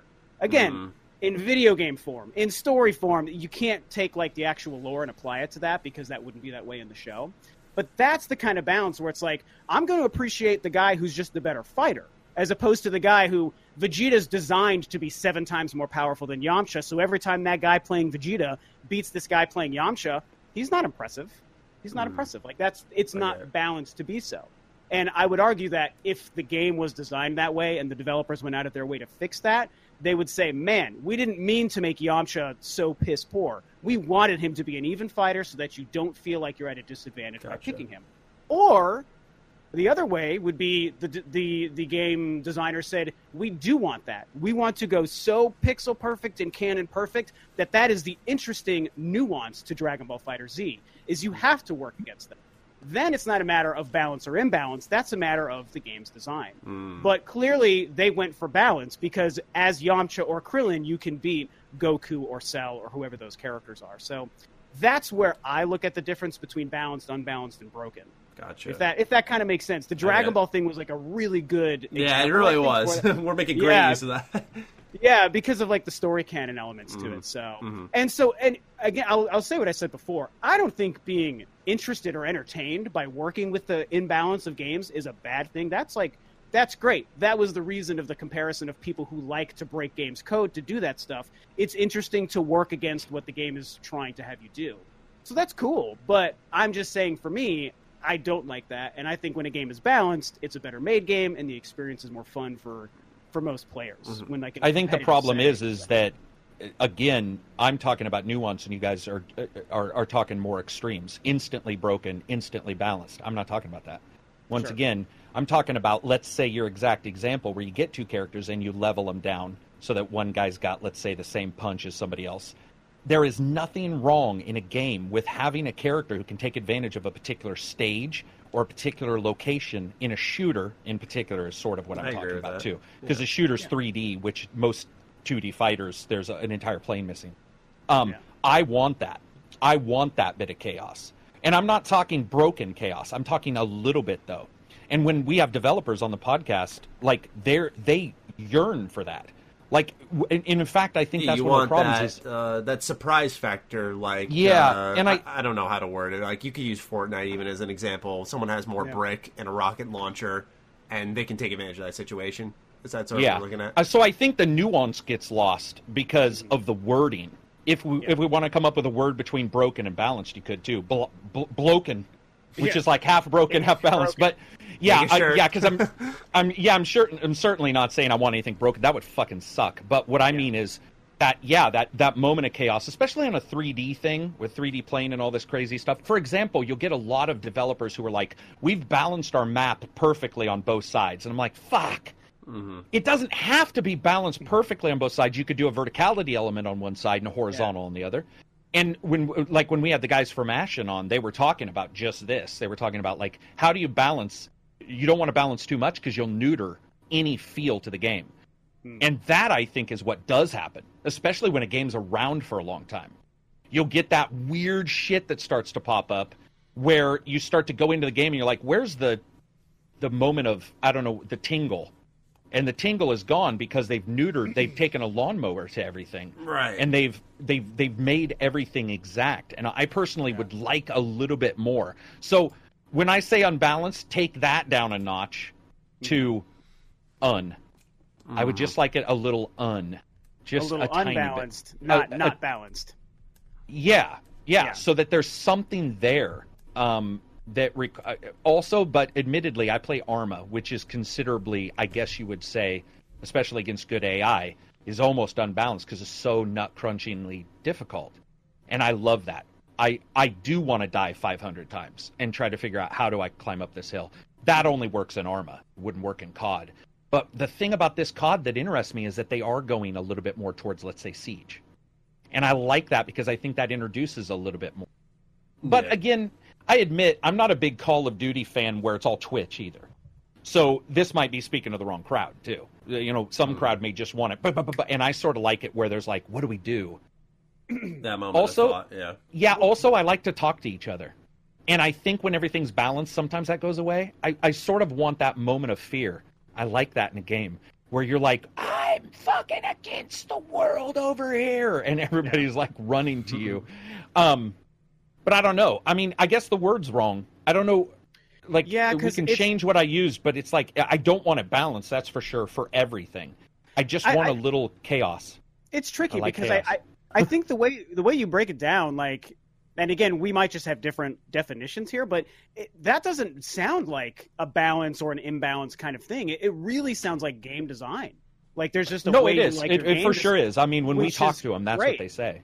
Yeah, and I think that that makes a lot of sense. Like, and you get a lot of like organic variables in what your Yeah. game experience can be when you have that stuff. And so when you talk mm-hmm. about I want a little chaos, that's what I hear is like I'm like, oh, that's like an organic variable that just happens because humans make these things and they design things in different ways. And sometimes mistakes happen and they patch things later, or whatever. But ultimately, it's it's an organic experience. And so And yeah, and I would like developers to take less of that out. Or, Sure. Yeah, yeah, less of that out because a lot of see them what- like yeah. to to mow it down, and that becomes so Yeah. uncomfortable at times. But Yeah. again, I also don't know. You guys may do this. I don't play. Uh, let's say if I like a fighting game, I'll return to it occasionally, but I don't get a chance to do um, multiplayer for years on end. Like you know, some people are still playing Street Fighter 2. Um, Oh, boy. so like Injustice. i- i- So yeah, so like Injustice one or two. Which one was it that you had the problem with the spam? One. Okay, so one, it'd be interesting to return to it if anybody is, and find out if they've done anything to that. Um, because I, by the way, I was teasing Maddie when I said he needs to get better on that one. We agree. the projectile spamming on that's I don't, I don't ridiculous. care. Even if you were Yeah, yeah. No, no, no. I wasn't. Um, I just, I do. Yeah, I like that, and I think like, I think unfortunately it feels like everything's going the route of, of mowing differences down, and I'm not 100 percent sure. I well, maybe not every game, but I would like some games to. I feel like I fill that void in, in in like tabletop stuff where you can just True. use every aspect as like a tool to your advantage, um, and get creative with it. And Do you do board games, Rob? I wish not not as often as I want. My girlfriend is actually playing a D and D campaign with some of our friends. From Oh, back. D and D's awesome. Yeah, we- we're from Denver, so all of our friends are back in Denver, and she gets to Oh. play with them once a week. And if I wasn't so busy, I would do that with them. But Mhm. uh, I do love them. I mean, I grew up playing Hero Quest and D and D and all the pen and paper stuff. Man, I just Hero don't have much Quest is the shit. love it. Oh man, we'd have that going for weeks on end. It was Yep. so great, so Yep. Great. Yeah. Hero Quest is is one of the greatest, especially for like the g- branch between D and D and board games. It's a cool Yeah. little mini or uh, uh, like Miniature thing. Uh, yeah, and so uh, I I did the same thing where you get somebody who maybe doesn't want to do D and D or at least doesn't know what it is, and you're like, well, Yeah. play this, and then we'll see from there. Yeah, it's like, like a, it's where a you wanna go. softer barrier for entry because it's not Yeah. as hardcore. It's like you could play Octopath Traveler or you could play like the most hardcore like Final Fantasy crazy shit, you know. And it's like it's just a nice little step into that world. So Right on. Okay. Well, let's move on to what we're playing right now. Uh, we're, we're all gaming out there. Carrick, you mentioned some reviews. Rob, what are you playing? What's going on, everybody? Let's let's get that one started. Yeah, go ahead, Carrick. I went first last time. Uh, Dragon, uh, what is it called? Dragon Quest Builders. hmm Um, I bought that last night because I've been you like you, you weren't there. Uh, but when during the Twitch stream, I lost my shit when that game got like a full gameplay trailer, and I was like watching it, and I said, you know what, this looks like a game that's gonna scratch the right fucking itch I've had for ever. It feels like, and so I'm because I've been looking for that Switch game that lets you farm and build stuff and create a town and go questing and fight stuff and I just couldn't find it anywhere. You know, like I said, I emphasis on the Switch. Like there was a Harvest Moon game, but it reviewed horribly. Um, Rune Factory is something that's in development, but it's not out. So I, I've been looking forward to this game forever. I can't wait to start. But you said you've put sixty hours in. Yeah, about 62. I was looking while you, uh, uh, we were talking. So, okay, understand. I want to pre- I want to preface everything here with a Persona comment, real quick. Everybody should realize I hated Morgana in Persona. I hated that cat. That fucking cat could burn to death. I hated the stopping, the continual stopping of gameplay, and Dragon Quest easily trumps that by ten thousand percent. Hmm. And I was Oh. telling I was telling my wife I have never wanted to cry at a game. I don't get emotionally that verklempt when I'm playing a title. I actually was I I was so stressed out by wanting to just play the game and the game wouldn't allow me that I was actually walking and leaving the leaving the PS4 to run its text Well, I would walk away and I would come back because I was so mad. The game this- stops it- you. It was all- stopping you from being able to play the game, Yes, it like for stops story you. moments and Yeah, and it's all I text. So you just sit there and go like this. And then, as Reg in my podcast said, we don't know why it does this. I thought my PS4 was borked, so I installed it on another PS4. It will pause for huge amounts of time. So you'll be doing a quest and it'll be like, quest completed, pause. I'm confused. Then you'll start going like, yeah, yeah. And so Reg is like, I sat there hammering my PS4 controller, going, I froze, and then it'd be like, and it'd be all, you know, next part. It pauses to tell you the quest is done only in the same exact moment of text to give you another quest. Hmm. So you were sitting there just going like, Are you, are you kidding me? is that And Dragon then- Quest Eleven? Is that what game that is? This is Dragon Quest uh, Builders Two. Oh, it's the Builders. Okay. Yeah. All that doesn't stop me from liking the game. But I'm very disappointed that more reviews didn't poke on this because I think a lot of people are going to get into it and think, what is happening right now? Like, and I am not exaggerating. We had multiple people on our podcast who had played it, and I, once I mentioned it, every single person there was like, yeah, what is going on with this? So, what it'll do is it'll say you need to build a tree. You'll be like, okay, no problem. And then it'll say, go get leaves. It's at the far north side of the continent. So you run all the way to the north or you teleport uh, Okay. to various places. And then you grab it and you'll return it. They'll be like, okay, great, we're ready. Oh, no, we're not. You need to get acorns. Those are at the far s- south part or the mm. far east part. So then you go there and you return it. They'll be like, great, we're ready. Oh, no, we're not. You need water. Go to the far west point. And you'll go, okay. And for one build in particular, it was 12 different pieces where that happened. And it it it hurts itself. I don't even hate the game for it. It hurts itself because it so often interrupts what could have been a build build because I'm a Minecraft freak. Like I love Minecraft It and I doesn't love just this drop you in and let you build. I didn't expect that, but it's Yeah. uh, pretty extreme. Yeah, Yeah. it's now. more, way more than I was expecting. Yeah. Yeah, it's crazy. It's crazy enough that it'll go. It'll you'll sail to or or you'll get this weird screen where there's a story plot. I don't want to ruin it, but it'll be like there's a story plot and it will freeze for 45 to 50 seconds, and you're like, oh, it's loading, and then it'll go loading, and it'll start the loading screen, and I'm like, what is happening behind the scenes with these? And they're unskippable. They're all unskippable. All text is unskippable. So, you, for like you 40 can seconds, speed it. you just stare at like a. locked You're staring screen. at one sentence. It'll be a black screen, and it'll be like, uh, "I have come for you." You're like to to do what? To do what? Yeah, and you're hitting this button, going, "What is happening right now?" And then finally, it'll it'll go past this. And this, the entire tutorial area took me about eight hours, nine hours. Is all this the entire time? So I was like, okay, it must be the tutorial area. Maybe this is a JRPG thing. Um, my I, I have pretty good experience with them. JRPGs are notoriously slow in the beginning. Yeah. They're notorious. Um, so then I got past that that point and I went to the main to the main hub. This is where you can build your own stuff and then also travel to other people's uh, islands as well as further the story. And it did it there, and I'm like, all right, whatever. You know, I'm gonna ignore not ignore it. I'll note it in the review for sure. Uh, but I won't. I'm not going to hate the game for that, even though I've never been this stressed. Because you know me, I don't have that patience when it's like if the text is done, I expect to hit X and have it be. I in think anyone text. in their right mind would expect that. so so it didn't do that, and then it has the best build, dude. It's so gratifying to put shit in a chest and then put a blueprint down and they build it for you. There's something so cool, but guess what? They don't do the roof. So you're like, they build the room. So okay, so I got to do the roof. So then you put the roof on everything and you put the tiles down. You're like, okay, that's odd, but I can ignore it. But then there's no real. The battle is just one button right. or a power attack. So you're like, all right. The problem is, is it's got it's got a dichotomy there. It's a complex system to get it moving, but a very simple system when it gets moving. So it's it's it's really confusing on what they wanted you to do. Um, and then the performance is woeful. The Switch performance is ungodly bad. Like 15 Ah, FPS. shit. I tracked it. At, I tracked the PS4 at 9 Ah, FPS. Um, if you go to somebody else's city or you build yours too big. So I would warn you guys if you get this, if anybody's listening, don't go too high. Don't don't make your places because I was visiting other people's castles or whatever you call it, uh, islands, and it was nauseating to the point to where I would move and go, yeah, FPS is not. It, it's like in the 12s. And I run a software to check what the FPS is, and I count it by hand. So I was like, I'll leave. Um, I still like the game, despite all that.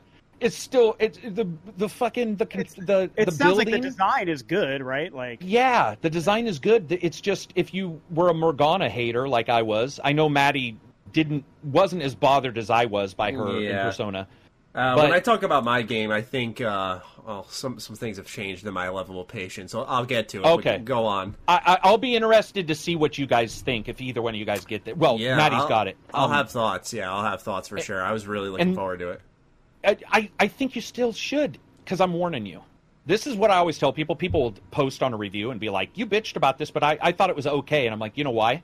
You were warned by me, and that's the way the human brain works. So what I'm telling people is, it's good.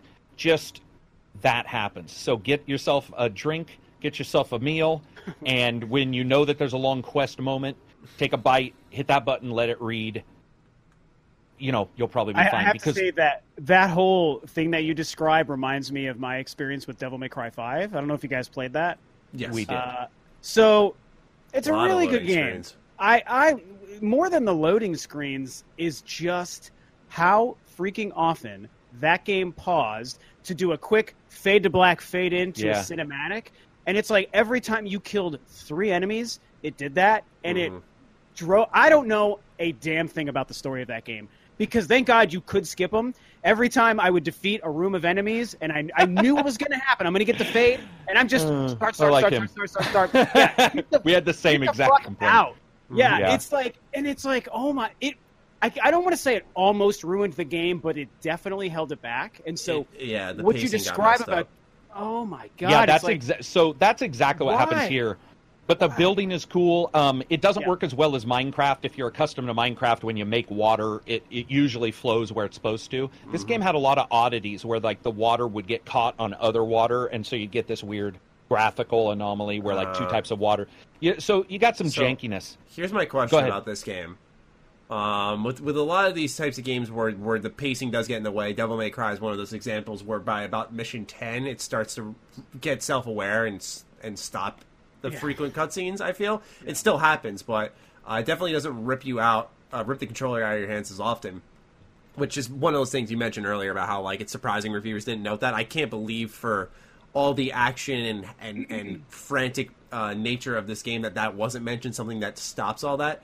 But anyway, I think a lot of people don't sorry. really care. No, I'm sorry. I just wanted to say I don't know if a lot of people care about that stuff the way we do. I don't Maybe think they that. do because for me, pacing. I've realized has become so important to me. Like, Yeah. I, I don't even like review games based off of it, but like my enjoyment of a game is about how things flow. Like, it, it's just like, can I keep going? Can I keep going? That's why like I love games that are multiplayer lately. I just like signing in and just getting to the game right away. I have a I have a, a real quick question. I believe Maddie, did you notice in Dragon Ball FighterZ the story elements where you they go like ah and you'd hit Mm-hmm. enter and they so it's like that times a hundred. Yeah, but like So- I, I love Danganronpa and stuff and Persona. No, so I- I'm I saying kinda like the- Dragon. I'm yeah okay uh, right. I'm just saying in this game it's about like that, but it's like times a hundred. So if you're okay with it, then you'll be okay with We'll this. see. It's just it have happens it on the more Switch often. though, so that's the issue. The, the Switch I think- performance is abysmal. Uh, that's so- there's no getting around that part. Some games lend themselves to those moments a lot better, like an RPG. I mean, and I don't play Yeah. many RPGs, but really, obviously, story-heavy games are going to lend themselves to that. Um, and that, but that's why, like a game like uh, Devil May Cry was just such a good example here. Like that game is really just more about be a badass and just fuck shit up everywhere you go. So, like, I don't need too much context. I just don't need that. But I think most people do, and so that's Um, why it doesn't bother them the same way. Yeah, no, I would agree, I, and that's why I think just the warning is enough because uh, most people Yeah. will get into it.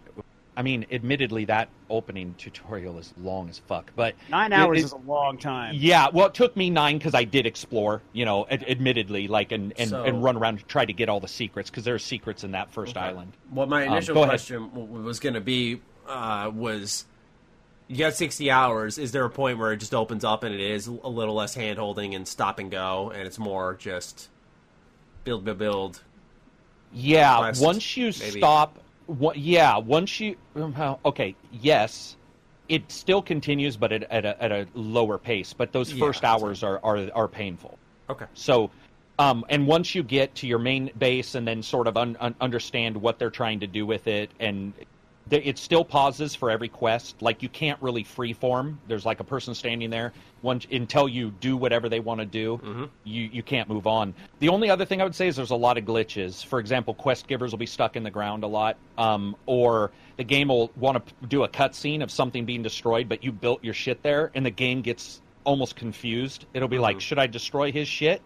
or should I pretend? So I had a tree. The ending part of the of the of the tutorial, I had a tree growing out of the side of my building, and I was supposed to talk to the quest giver, and he was in the building, so I had to destroy my building's wall to get to him, because the game was like, we're going to push put this guy for sure right here Just Minecraftian things. which is Minecraftian, yeah. Uh, so overall, though, dude, it's it sounds. I mean, I don't know what I would rate it. I'm not going to uh, review it because I don't have the time. But I would say that there, if you played number one, maybe this happened in number one. Maybe that's why a lot of people didn't pick on it. But I didn't play number one. So I- I number haven't two, either. it does this a lot. Forewarned. Um, that the and then the the the fucking building is awesome, dude. You can like you can I mean I saw people admittedly the FPS was dumping, but I saw people with like fucking full cities, people walking around, you know, like festooned with shit everywhere, lanterns everywhere. It looked Right really good. That was fun. Nice. Yeah. So um and then the other uh let's see, the other game I've been playing Arma. We played a bunch of Arma. Um I don't know why I'm playing that. I think I just took a break. You Sometimes and I talked. just It's like- games call your name. Yeah. yeah, Yeah, and then that's and then a yeah. shit ton. I think I put in my like one thousandth hour into Star Trek Online. We all got Nice. together and did a fleet and flew around and just blew people up in, in Star Trek. But most of it was Dragon Ball. Once I got Dragon Ball, I thought I was going to review it, by the way, and then I got I, I was like, You mean Dragon uh, Quest? or Dragon Quest. I'm at, I, I was at 50 hours. I was level 12 or 13. I was Wow. like, yeah, I'm not reviewing this. I was Wow. like, I'm nowhere near where I need to be to review this game. It was redonkulously big. And again, I took my time, ran around. I was gonna say. Um, you get some cool items and stuff like that. But I don't want to Mm-hmm. sound overly negative on it because maybe. Maybe it's worth it in the long run. I just really feel like Rob said that it they when they stopped that flow, they could have really helped it by not having those weird loadings and fixing some of those issues. okay. Other than that, um, not really Arma, Arma and Star Trek. All right. Rob, what about you? What have you been playing, man? Um, so as far as current stuff, I'm actually not playing too many things right now. Mm-hmm. The only current kind of game I'm playing is Bloodstained, and I've had a very not friendly experience with that game, unfortunately. Partly Which game? because it's Sorry, I apologize. Uh, Oh, it's all which good. game? It's Bloodstained. Um, Bloodstained.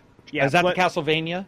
You got it. Yeah. Okay, great. Yeah, yeah, yeah. So, um, yeah, I've been having, you know, I've part of the reason I've been having issues with that game is because the Switch version is just such a nightmare, and part of it is I think also the design of the game. Um, the other game I've been spending most of my time on is Monster Hunter World, which is a game Oh. that I constantly go back to, and every Awesome. time. Dude, every time I let myself pick that game back up, it's got its hooks in me. And it's been about a month and a half straight for like my seventh round.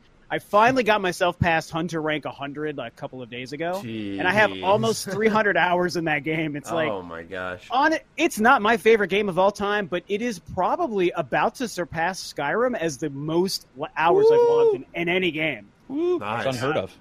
Yeah, it is unheard of, unheard of. And I've played Skyrim on three different, pla- but most of us have. We've played it on so many platforms, and I fucking love Skyrim. I love it.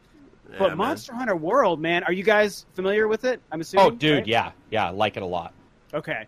Yeah, that game just never gets old for some reason. They found such a balance. Um, I'm and I'm, I'm I go back about ten years or so with Monster Hunter 2, so I've been playing a lot of the the older games that had a completely different approach. And going into Monster Hunter World, I was like excited and nervous. This is like a two year old game I'm talking about now, but um, I was definitely nervous and excited at the same time, and it just I think they just made that game perfect. They just found they struck a good balance. Right. The only problem I have is on my base PS4, the loading time is complete shit, and that is the only negative about that game to me. Because you do lo- you load a lot in that game. You do a quest, you load back to the hub, you pick your next quest, you load back in. So that's the only thing that still drives me crazy. Right. And Um, wasn't that an issue, God, Rob? Also, when you did multiplayer, remember with multiplayer, like you couldn't watch their cutscene or something. Like, Yeah, yeah. it was something weird like that. Yeah, and that's that's still a problem. I don't know if they'll ever fix that. Like if Okay. if you're if you've already completed a quest and like fought this monster for the 1st Mm-hmm. time, but you're now going on your bu- a quest with your buddy, which I do a lot, and they have yet to do it, you have to wait for them to start the quest, find the monster, see the cutscene, and then it lets you join the quest. Um, and I mean, when you know what the game is, it kind of makes sense because if if they didn't do that, you would be like running around the world fighting the monster while your friend is actually not doing that but watching a cutscene instead.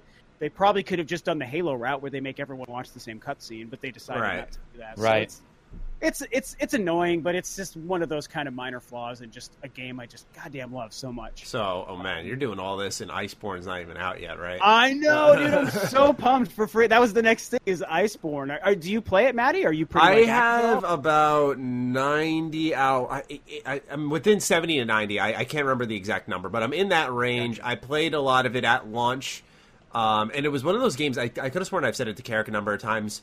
It was a game that did not call me back, and I don't Yeah. know why. Yeah. Um, like when I saw the Horizon stuff, the um, Devil May Cry Witcher. stuff. I think Yeah. Witcher. Yeah, just I I don't know why either, especially like The Witcher. Like I love The Witcher, man. Like that. that Mm. I thought if anything that would get me, it would be that. Um, I think it's more so knowing. Have you guys ever played a game and you know you're in the thick of things? You know you're you're, you're like one of the higher players, so to speak.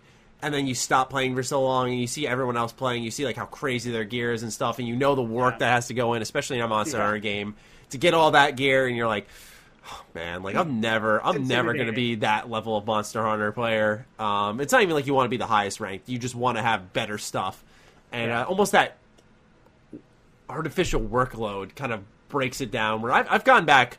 Uh, sometime this year, I went back for for uh, a couple of fights, and it was it was still a blast. It's still an amazing game, and I still recommend it to anyone. The And, uh, gameplay is so good. yeah, and it's very rare you see gameplay that good in a universe so well realized where it's all multiplayer too. Like you can do four player co op.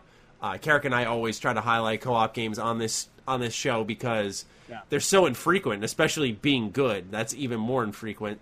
Uh, But yeah, I, Iceborne even isn't really calling my name, and I, I don't know if it's a time thing for me or just lack of desire. Uh, I'm definitely not the biggest Monster Hunter fan too, though. I, I just know that. Like the fact that this game I really liked and put that much time into is like a, a feat of its own. You know, ninety I- hours is a lot of time. I mean, Yeah. that's that's something. yeah, it's just more so I know like one of my good friends I play PS4 with a lot has about your hour count 300. You have 300. I feel a lot of people uh, let it get its hooks in them deeper. You know, I've played my share of uh, Monster Hunter style titles. Like I played Freedom Wars on the Vita, Soul Sacrifice. Yeah, yeah, um, I played Monster Hunter Freedom when I was younger on the on the PSP. I really liked that game. Um, I've enjoyed Monster Hunter style games. Toukiden. Uh, I think it's just I've had a lot of Monster Hunter, especially within the last couple of years, where I didn't need more and more of Worlds. I think a lot of people have been waiting for you know the pinnacle Monster Hunter game, while I've I've dabbled in, in stuff like God Eater Three is another example. Um, I played that recently, so I haven't had that hankering for uh, a, a Monster Hunter World really. I'll, I'll say that uh, the, the Capcom and this game deserve a lot of credit because you know it's one of the few games that has consistently doled out so many updates and new content, Mm. all for free. I mean, Iceborne will be the first like new paid for content that anyone's going to be getting, And their only And one. it- and it's yeah, their only one. It's pro- it's probably gonna. I think I don't know what the price is. It's probably forty bucks, maybe like thir- twenty nine or thirty nine bucks. I don't know what it is, but Um, they said it's bigger than the base game, and I was like, okay, and they're Yeah, charging less. It's Wow. significant. It's Yeah. significant. And when you look at how so many other games do this, you know, like Destiny games are good examples and stuff. And I actually like the Destiny games, but they obviously didn't treat the monetization of the DLC necessarily the right way. Battlefront 2 only did it because they were busted and forced to do it, but they were probably going to be charging for so much of that shit. Uh, Yeah. And so, and I actually kind of like Battlefront 2, by the way. Oh, Uh, Sam. It's it's yeah, so it- good after all these updates. it really is a good. I tell people, I'm like, man, that game's good. They, they fucked up at the beginning, but by the time it went on sale to people for money, it was Mm-hmm. didn't cost anything extra, and it's been great ever since. So Yeah. I agree with. But dude, Monster Hunter, they always. I mean, Final Fantasy stuff, The Witcher stuff, like you were saying, they've they've just done so much for that game. So. Mhm. I do want to touch on Bloodstained just real quick for a minute, though. Go for it. um, Car- Carrick, it sounds like you haven't played it, but Maddie, have you played Bloodstained? I've I've I want to. I want to, but I know Uh, Metroidvania stuff has never been my shtick. I like Mega Man. I like. Okay. Mega Man X series a ton, uh, but that Yeah. you know I know that's nothing like that. But uh, for what I've seen, you know the, the pseudo RPG elements kind of speak to me. But uh, I'm curious to hear your, your that. thoughts on it. Yeah, it's uh. Are you are you gonna play a Carrick? Are you like even interested in it at all? I'm just. I, it's strangely enough, uh, or not strangely enough, because we usually do agree. Uh, Mm-hmm. I agree. Uh, I'm the same way as Maddie. Uh, there, I do like some. Uh, Ori and the Blind Forest is one of my favorites. I always games of forget that. That's an example of what Great. I love. and it's Maddie's favorite. Yeah. Yeah. Um, I don't know what it is about this game. I have no qualms against it, but I think it's also I'm just I was never a big Castlevania fan, Hmm. and the the gothic look and everything. I'm just not hundred percent into. So I probably won't play it. To be, I mean, to be fair, I just I Okay. probably won't. That makes sense. It it's it's a weird weird situation. I'm sure you guys know all the drama and controversy, and it's one of those unfortunate things where like going into the release of the game, Switch version or otherwise, I wanted to be like it can't be as bad as people say. It can't be as bad as people say. And it pretty much is as bad as people say, and you're just you just don't Ouch. want that to happen. Yeah, it's so unfortunate, man. But the the weird thing is that the hmm. base game, the design of the game, the gameplay approach, all the RPG mechanics, and the insane variety of weapons and gear is so good. But it is marred by just a really shitty performance. And even though the Switch is like on its own level of shitty performance, there's there's plenty of documentation on even the Xbox One X and PS4 Pro all having weird levels Wow. of performance issues. Yeah. And glitches and bugs and cra- it's crashed on me twice on I've the heard Switch. you know? game breaking bugs. Yeah, actually, and so that's the thing is, I think I ran into one of those because I was playing to a point that you guys won't have any context to, but I was playing to a point where I know I was stuck, and I know I was stuck because I think the game broke. And there's already one very well publicized uh, game breaking glitch where you can't progress and people had to start over. I did not run into that one, um, but I, I just got to a point where I couldn't progress, and I was like, okay, these games require backtracking, but they're not puzzles. You're not supposed to have to really solve things to move forward. You just find the right rooms to get the right upgrades to Yeah, move forward. right. It's not. It's not really a thinker kind of game.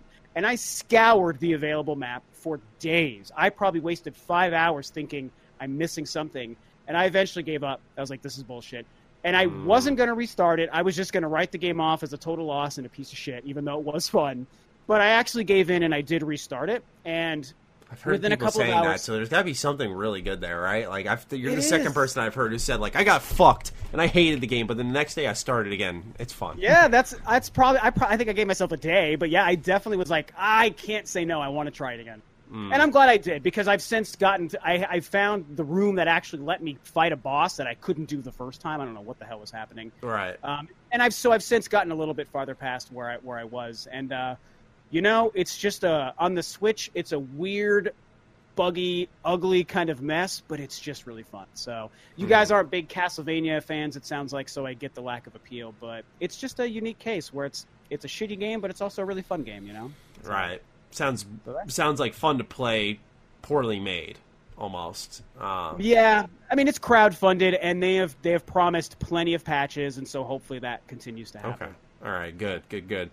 Uh, on my end, I've been playing. I've just been having that like. Uh, uh, I've heard a term used like a gamer ADD. Like I've just been all over the place. Like just you know anything that calls my name because it's the summer and this is my time to embrace that. You know what I how I normally game. Just what's calling my name now. I'll beat that later, kind of thing. And um, just because when, when the fall hits, that's where it's review time, and you to focus on one game, another game, another game, and it's like very structured. So I like to have just all the options. Um, so I finally beat uh, Devil May Cry 5. I was in my second playthrough. About halfway through that. I don't know if I'll finish it because I've kind of gotten a good taste of it now. Um, I gotta say the game is awesome, but I kind of vented my frustrations earlier for it, so I won't stay on that too long. I really couldn't stand the the amount of stop and go, especially the second time through. Um, you're just like, why? Um, but I did appreciate some of the foreshadowing in that game. Uh, I think foreshadowing is a really underrated narrative tool that because it makes it kind of fun to go back a second time and, and see like all the little things they were hinting at. Uh, even if the narrative wasn't like amazing, but I don't. It's kind of like what I said with Rage. Like if you're going into Rage or Devil May Cry Five and you're like, where's the great story? It's like you're not here for the right reasons, and I will never ever play either of those series to to have a good narrative delivered to me. Um, I still, uh, it's up in my top five right now. I, I think I Rage Two is still, I know for a fact, my game of the year. I, I just, I think that that was, yeah, that is. I just had a, a marvelous time with that. It was so much fun. Uh, I preferred the pacing to others. Some people wanted that nonstop action. We were talking about pacing a lot. Uh, but that game, I just love how it was really fast, and then like you took a moment to like breathe, explore the rest of the area, explore Yeah. the world, and then go in and like action picks up again. I just it hit the right spot for me. Um, Yeah. So that's why I think it really outranks a game Devil May Cry. That like it's combat depth, it's music. I mean, I fight over these two all the time on which one could could fight for a game of the year spot. But I know for a fact DMC Five will sit in the top five right now. Nice. Um, what I've also been playing though is I'm about ten hours into Persona Q2. That's why I got my DS over here. And uh, you know, I was mentioning I was I was doing a little foreshadowing earlier, and uh, I was saying to Carrick how I, I may not be a big as big of a fan of Morgana as I, I once thought I was. Um, so this is for those who don't know, it's a spin-off Persona series. Uh, Persona is one of my favorite series of all time. So I thought getting into the spin-off dungeon crawling chibi style RPG, um, which is the Q series, would be good. And in the Q series, you have the f- Persona Five cast, and they cross over with the four and three cast, and you so you get a lot of fan service. Um, these uh, these these RPGs are kind of based off like Etrian Odyssey, I think it is, uh, like that first person cell crawling kind of dungeon where you know you're like you can only turn like four ways and um, they're really notoriously difficult. And uh, while I didn't mind the difficulty, uh, there were times it was like bang your head against the wall difficult. Uh, the whole first nine hours was really um, well done in the terms of gameplay difficulty. We'll stay on that for a sec before I get into its its awful pacing, which is going to be basically me repeating myself. Um, but the gameplay difficulty was just right. You know, you had to focus up for every battle, but it wasn't like it was stomping you. And then you get to the boss, and it's like you're getting hit by a fucking freight train every time this guy lands a hit on you. And you're like, what the hell? So I lead the boss. I'm like, okay, let me go level up. I level up four times. I'm level 14 for this boss. And mind you, I took it on when I was level 10, which seemed right because given the mob enemies I was fighting in the dungeon, I was, you know, cleaning them up pretty easily at that time. So you imagine by level 14, you you got to be good to go. And so I go back, I do the boss fight. He hits me again, 100, like you have 100 health or 115 health, depending on like what your character stats are. You know, 115 damage first hit, and you're like, that guy's almost fucking dead already. And like they give you one healing item, and that healing item heals 30 HP. And even if you use a support skill, that heals like another 10. So you're not plussing anywhere. You're just constantly getting beat down. So I'm like, all right, I'll cave in. Here we go. Go down to easy, and that's where it became manageable. But then you get to the mob enemies, and those are too easy now. Uh, Yeah. it- it's just like a frustrating experience, and you know they borrow gameplay elements from Persona Five. Uh, Rob, have you played Persona Five? No, I'm not a I'm not a huge JRPG guy. Okay. I know it's a great game, but I have I've not dived in. Okay, yet. I just wanted to make sure because Yeah. uh, there's this there's this mechanic in Persona Five known as baton passing, where pretty much in Persona you, you- target like the like Pokemon, you target the weakness of the enemy, and it does like bonus damage. Uh, except in Persona, you can do once you hit that bonus damage, you can do a thing called the baton pass, where you you pass your bonus to another person, and then they can go and you can keep exploiting that weakness and Like a Uh, chain kind of. yeah, yeah, and it gives Yeah. fights momentum. It empowers you as you play. Uh, it makes it a lot more fun. It, it speeds up battles. Um, and so I mentioned like support skills earlier, and this game has a support bar. So as you take damage or deal damage, this thing fills up, and it fills up uh, at least at the ten hour, eleven hour, or twelve hour mark. Sorry, it fills up incredibly slow. Um, and mind you, I, I want to make sure for those who have played and beat it, that's what I'm talking about right now. And so, baton passes in Persona 5 were originally just you press a trigger, you pick an, a, a, teammate, you pass the baton, and they get the bonus. And it's their turn now. In this one, though, it cost two support skill out of the five points you have. And with how slow it passes, it becomes this uh, this careful decision you have to make that it's not in the fun way. It feels like you know the the fun of a of Persona 5's combat that could have been put into this game as well, um, almost got neutered. Um, and then the narrative pacing is just awful. You know, and I know JRPGs are notoriously slow, and I love Persona, so you know I was more than patient. But your first hour is just dialogue. You finally get in, they pull you out, and when I say get in, you get into the dungeon, they pull you out within like 15 minutes. You get back in, they pull you out in like 30 minutes, and you get in, they pull you out. Like it is like bang, bang, bang, bang, like constantly in and out, no flow at all until probably the seven hour mark. You're finally in, good to go, and and roaming around the the cell. And then even then, they're like, stop. There's a foe there, which is like this special type of enemy that roams the dungeon and can like really just mess your shit up. Uh, so, if you guys can tell, I got some issues with this game, and I needed to get it off my chest Yeah. because I totally expected to like it, at least like it. I didn't expect to love it because I knew it wasn't going to be the Persona that I've played hundreds and hundreds of hours of and and loved to death. I was ready for something different. I was ready for something challenging, but it's just it's hitting in all the wrong spots. It Are, really aren't there a few uh, Persona spin-offs on the Yeah, the and that's the 3DS other or the thing. Yeah, I love I love the Persona spin-offs. Like there is a dancing game series which is actually Ah. surprisingly really good. There is a fighting series, uh, the Arena games, which is really good. Uh, and there was the first Q on the original DS, or was it the 3DS? I'm not sure, but I think it was 3DS, but I could Yeah. be wrong. I think it was 3DS, and um, I never played that.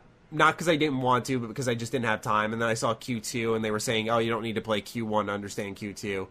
Um, and so, the other thing, man, is is, is somewhat like the the first dungeon's inspired. You know, it takes it borrows heavily from five in a way that that makes you intrigued. Um, it uses a, a villain that's like really uh, a tone setter for the game. So to see him again, it was like whoa. Uh, and then the second one is just not as good. Like I said, just pacing, man. It, it kills this game. Like I, I'm being honest when I say I don't even know if I'm going to finish it. I, I have no desire to right now. I'd rather just you know pick up my Game Boy now and try out some other games that I, I missed while I was a kid, or uh, keep chipping away at Smite because I just love playing that game. Uh, it's just not. It's not holding my attention, and and uh, with Dragon Quest Builders as well, I was really excited for that. I'm probably going to divert my attention that way. Time to go back to Interesting. Fallout 4. I already Yeah, no did that and got the platinum trophy.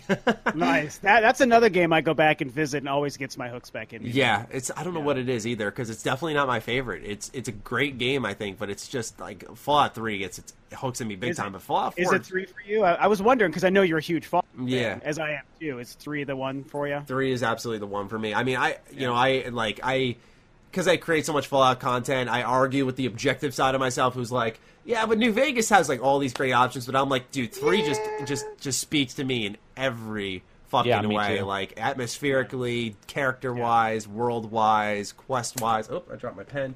Um, It's just everything. Oof, man, it is just a great game. So.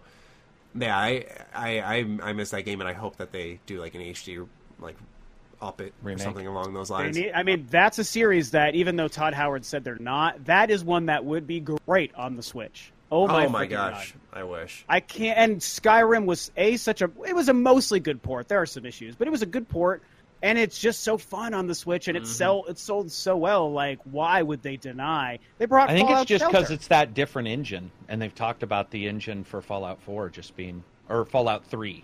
Sorry, Is it that Fallout- different from Skyrim? Y- y- yeah, they well they both Ah. have well Fallout 3 and Fallout 4 as well both have some changes. I don't think like they're an, impossible. It's an updated version of the creation engine. It's an so- yeah, and and I think they probably just added something in there that they're maybe for whatever reason they look at it and go, oh, we we can't hit whatever Dang. we want or something. But I would love, yeah, we've talked about I this, like Maddie and I. figure it Fallout Fallout 3 would be awesome on the Switch. Um, Yeah. Just, oh. I don't know why. I don't know. I, mean, I'd do I'm assuming it things for a Fallout 10. collection on on. right. I think I, I think they'll they'll do it eventually, and like I think that knowing the engine is that different from Skyrim, Mm. that probably is part of the reason. I thought they were all the same engine because they look and feel the same. But They They it- technically are. They're just like it's an update. They're just version. it's a updated, yeah. Yeah. yeah. But I mean, it, at this point, we're seeing the fact that the Switch can play games like Doom and Mortal Kombat. You know, so I'm sure that they It's got Fallout Gate. clearly. I mean, it's got Baldur's Gate, yeah. So I just have to feel like some point they would do that. I that would become the new game I would have put the most time to, into, man, if I got Fallout three Mm. or four, because I think that Fallout three is the better game in its time than Fallout four was in its time. Yeah. And I adore three, but I do probably still have more fun going back to four, and probably just because it's that much more modern. Mhm. Um, but just give me any, and I like New Vegas too, although it's probably at the bottom of those three for me. right. Um, I would just Mine- like any of them well, a collection. or whatever. Yeah. So I mean, they're all good glitches and all. I don't care that those games are glitchy, man. They're so fun. Yeah, I just love, and that's so that we talked about like the context and story and stuff, and I, I think in my older age, I've just gotten to the point where I care less about story in games, and I so that. I just, yeah, right. I mean, I have less not a- patience with it. I still care a lot. I just I if it doesn't Patience, like if in that yeah. first couple hours I'm just sitting there like okay why am I supposed to care? I'm just I I instantly it just gets downgrade like I downplay Here- it a lot more. he- Here's what changed it for me, and I'm curious if you guys have any kind of similar opinions here. The way Naughty Dog does story and games really changed it for me because there is so much dialogue and narrative and character growth that happens during gameplay, on top of the occasional cutscene as well. And I mean, even regardless of the fact that their storytelling is really just a cut above pretty much everyone mm-hmm. else, even if their storytelling was just average, the way it's immersed and, and integrated into the game experience and the gameplay, so good that it's just now the bar that I hold the games to. So when I play a Devil May Cry 5, and every 13 seconds it has to fade to black to give me a cutscene just to see them walk from A to B and say something, it's like, I don't need that. You could have let me mm-hmm. control the characters still Yeah. in the game while they talked to each other. So that's kind of where I've mm-hmm. gotten to. And so when I look at a game like Fallout, you get past the first two hours, you're just in a big ass world, man. Just walk and find things and do stuff, and that works so much for me. Because there's small, And- like little intermittent stories scattered Yeah. in those locations you're exploring. Yeah, it's uh, yeah. I kind of I, I shared pretty much the same opinion. Um, especially for me, the game that kind of did it, I'd say, is probably uh, Bioshock. I I um, I'll be right That's back. up there. no, no problem. Okay. Just that that in between storytelling, going from that, that fleshed out the world a little bit in a way that didn't make me stop. Um, sometimes I would stop just to intently listen to like whether I'm playing Infinite or Sure. one or two. Um, but Yeah. that's just my own choice. But you know, like it, it could let you listen, walk around, keep exploring, uh, let that So flow So good, yeah. maintain. Yeah, and so um, for me, I, I also feel like though games like Persona Four, one of my it's top three game of all time for me.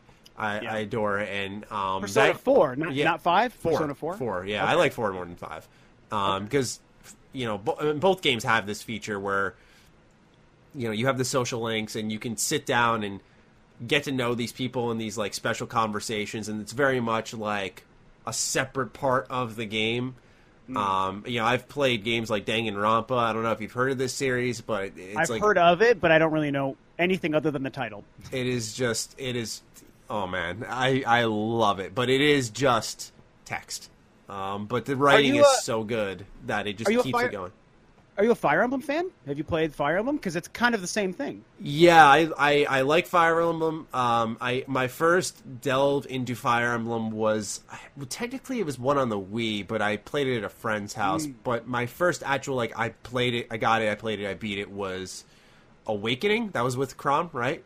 Yep. Yeah, that was Yeah. the big. That was the game changer for that franchise. That pushed it into the limelight. It was because of the difficulty, and it it, it didn't have permadeath. But I think with Three Houses, because I'm seeing a lot of Persona elements there, and I'm seeing you know the the three paths you can take, and then you're the professor.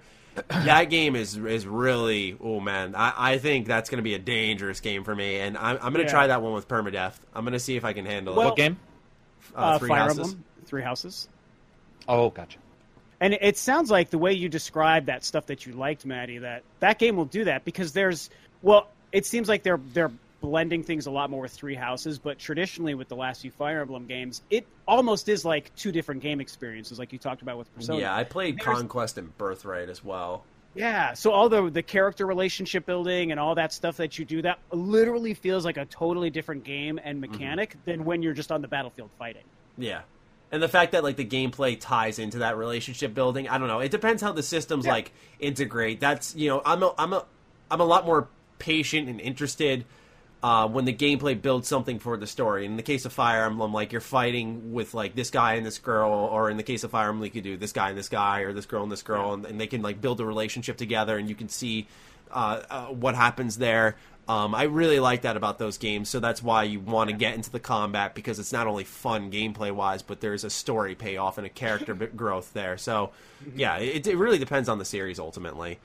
Um, all right, we are at two hours now. We still have a news section and patron questions. Do we want to continue with with uh, our last bit of news, or do do we do we want to just do it all? Oh, I'm good for everything. It's up, Um, up to Rob. I've got a I've got about half an hour, so Okay. whatever. Okay. If that works, I hate Let's- to be that guy. No, but I you am. are No, you are fine. fine. This is this would be one we, of our longest. we have a episodes. tendency to go long. Yeah. Yeah, Let's- I mean, let's I, cut I out the want news. to. I want to, but I No, don't. you're you have no no reason to explain yourself, man. This is this is one of our longest episodes, Cool. and that's a good thing. That means that you're a great guest. Yeah, definitely. Yeah, sweet. Oh, I'm All having right. a blast. Yeah, so Perfect. Let me let me grab all the questions from our Discord. Uh, for those who don't know, if you want to go ahead and uh, I forgot to say this in the beginning. How did I forget this in the intro? If you could flick a buck, uh, you could be a part of the patron questions as well. We have a whole section in the Discord. Great community there. I tag a message right before we record. Uh, for those who are at their phones or computers, they drop the questions in. Um, but it's become a thing now where we have just people dumping questions in constantly. So, uh, let's start off with Black Dow, who says, um, When do you guys think the next generation of consoles will release? I'm going to say fall Wanna next go? year. Yeah. yeah. Well, you know what? I think it's probably more 2021. I think that's that's when I'm. Oh, you think like happen. spring 2021? I mean, next year is incredibly likely, so it's kind of a matter of I could see it going either way. Mhm. And if I was to, if I was to just come down on one side or another, I don't know why I, I feel like they might still go one more year, uh, especially if uh, I think that next year we might see them revealed, um, but they might shoot for sometime in 2021. Hmm. So yeah, tough to say. I mean, PS4 sales are still going strong. Xbox One sales not so much. Although, what am I talking about? We're totally forgetting the fact that Microsoft confirmed holiday for Xbox. Scarlett. Yeah. Oh, yeah. So yeah, did. totally. Oh, my yeah. bad. Yeah, and maybe he forgot that when he asked that question too. Mhm. So hmm let's go with 2020 since that's We all, I guess, collectively forgot for a sec. Yeah, so that's going to be interesting next. I think November, right? Did he say November or maybe not? They didn't say the month. Okay. Let's see So- here. Um, this would be a great question for Carrick. Why do Sony and Microsoft continue to exclusively use AMD GPUs and CPUs for their consoles? Why not Intel slash Nvidia? I'd be I'd be curious to your answer on that. I don't know if it's just a pricing thing, a partnership thing. For Um, Microsoft, it's their deal with the Xbox. I mean, the Xbox original was was doing okay, and they canceled it purely due to Nvidia's horrible licensing costs. It was costing them more money to make the console then and it's why uh, Xbox original aren't backwards compatible. It's not only that it, it was a different style; it was a, a PPC chip versus a 64, but it was also because of their uh, IP licensing and they're trying to figure out the hardware. Um, also, the reason why they went with AMD this time or last time was because of uh, they wanted a power uh, a power draw that was there's a certain number in the United States that under a certain power draw can be considered a uh, TV appliance Okay. versus a home console PC. So they got uh, APUs, which are the CPU and the APU or the GPU built on the same one, and they're pretty powerful, to be honest. Right. I mean, they're not so bad. So it, it was easy for them to make the decision to go with less power, and it's it's cheaper too because when they make a wafer, they make a certain number of uh, CPUs and they test them. Some fail, but if you just have one system on a wafer, you're able to make wafers, test them, fail them, cut them out, get the good wafers out, and not worry about two parts you have to fucking solder together, which was, uh, you know, issues in the past system. So and and ch- cheap, man. AMD's power to to wattage is pretty good, so it keeps a nice, cool system. Um, but at the same time allows for a good amount of power, which Awesome. the Xbox 360 could not uh, do, as we know by the red ring. Yeah. Yes, indeed. Oh, by the way, uh, first question was from Black Dow. Second question was from Johnsonville. I apologize for not name dropping. I know we all love that. Uh, YouTuber centric question here. Uh, no Neil 1992 says so. YouTube has a feature where you can basically watch a video while scrolling through the recommended list with no sound on and some sort of generated subtitles. Which I don't know if he's talking about mobile, where you can like slide down and and like scroll through like your search bar. or whatever, Oh, and plan out right, what you're gonna right. Watch Oh, yeah. next. Uh, he Yeah. says, I've noticed that ads don't play in this feature. One, does watching a video this way count as a view? Uh, two, seeing as there's no ads, I would guess that also means there's no ad revenue gain. Just curious how this feature may be negatively impacting creators, if at all. Um, so I think the view would still count because you're clicking on it and it is like counts, registering. I know YouTube. I think they originally used to do like you had to watch a certain amount before it became a view, but I'm sure that was just like too much number crunching before they were like, all right, you clicked, it's a view. Yeah. Um, as for the ad, it de- depends what kind because the creator has some control on if it's like uh it like has to play in the beginning. If Yeah. there's a mid roll yes. Um and if it's just like sometimes youtube has uh if you're on like your pc they'll have like a little ad on the top right corner of the screen and nothing will play in the video. Sometimes a banner will pop up and i don't know how ads are sold in that manner how they're decided per video and what happens there uh, that's very much the invisible force that generates our revenue, but uh, I, I, I'm not sure. I think if the if you don't see an ad, then technically I don't think there's ad Yeah. revenue. If you don't see an ad, there's not, and that's why mobile for the longest amount of time was not giving us any revenue. I don't know Yeah, if you remember yeah, that. yeah, I do. But remember, it'd be like a thousand mobile views means zero, nothing, Yeah. because at that time they weren't popping ads correctly, and now Mm. Which they made do. no sense. That hurt everybody involved. Yeah, really yeah, weird. but yeah, it Yeah. needs to show the ad for for Yeah, somebody to get anything. it's hard for me to picture exactly what mode he's talking about in that question, and so it makes me wonder if it's maybe coincidence that he's watching videos with no pre-rolls, or if it truly is a mode that just restricts advertisements altogether hmm. without being like a YouTube Premium membership. Because if it's a YouTube Premium, then we do get the ad revenue. Right. But yeah, I mean, just like you guys are saying, if if it's something that legit restricts just any ads across the board, I mean, yeah, you guys Yeah, are right. There's no way there's any revenue going in. Yeah, there's no, there's no counting on that one, unfortunately. Yeah, unfortunately. definitely not. So uh, shout out to all of you who sit through our ads. We appreciate you. oh yeah, definitely. Yeah. Uh, Carlton Dexter. I was just thinking. I believe you said in videos. Uh, I guess he's talking about me that Anthem would be very important in saving Bioware after the failure of Mass Effect Andromeda. What are your thoughts now on Bioware now that Anthem is out and having a lot of issues? You know, it's actually kind of funny. I had a video that did well but got like mass downvoted about how I said I'm concerned. Like, and this was like when Anthem was first revealed. And I was like, I, I think it was called like why I don't trust Anthem hmm. and I just broke down how they're not the same Bioware. I feel like we don't know enough about the game. Something seems strange, and like I'm talking, this was like initial initial reveal, and uh, Maddie was right. Maddie was right. Anyway, uh, we can all answer this question, of course. Uh, what are my thoughts now on Bioware now that Anthem is out and having a lot of issues? They used to be the way I look at it is they used to be a developer that my eyes used to light up when I saw their game or their name on a product, and now it's just like they're in that bin of developers that I see, and I'm like, oh god, they're working on it, and that's a shame because they've made multiple favorite games of all time for me. Like it, it hurts, you know. Like you don't want that for them. You know, they made the Mass Effect series, they made KOTOR, they made Dragon Age Origins, like they uh, Jade Empire, like, and I'm sure you guys maybe have played like Baldur's Gate or uh, Icewind Dale, like, uh, you know, just timeless role playing games, and and uh, to see them. You know, make a, a, a halfy kind of we'll call it with with Mass Effect Andromeda, which uh, landed for some because of its gameplay. Uh, story was definitely not there. I think most can agree on that. Um, and then Anthem being just this colossal failure. You know, I, I know we all like our sizzle negative words for our, our videos out there, but for real, man, like that game was a failure across the board, and it was really punct- pounded in when they went to E3, EA, they being EA, and and talked nothing about it. And the only thing they said was, "Yeah, we're still working on Anthem." Like th- that's all they said. It, it was unbelievable, um, and I don't think anyone predicted this. But I'm sorry, like that game is like dead on Twitch. I don't think. I think they someone did a viewer count and.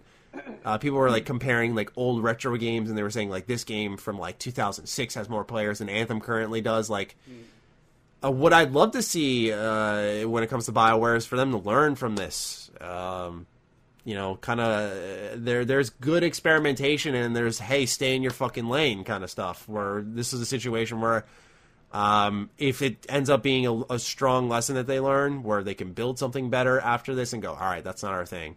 Fine, but it kind of reminded me of Bethesda Game Studios with 76. Like we wanted, some wanted multiplayer, some, not everybody. Some wanted multiplayer in your games, but when you did it the way 76 started off, it was like, yo, just stay with RPGs because that was what you were good at.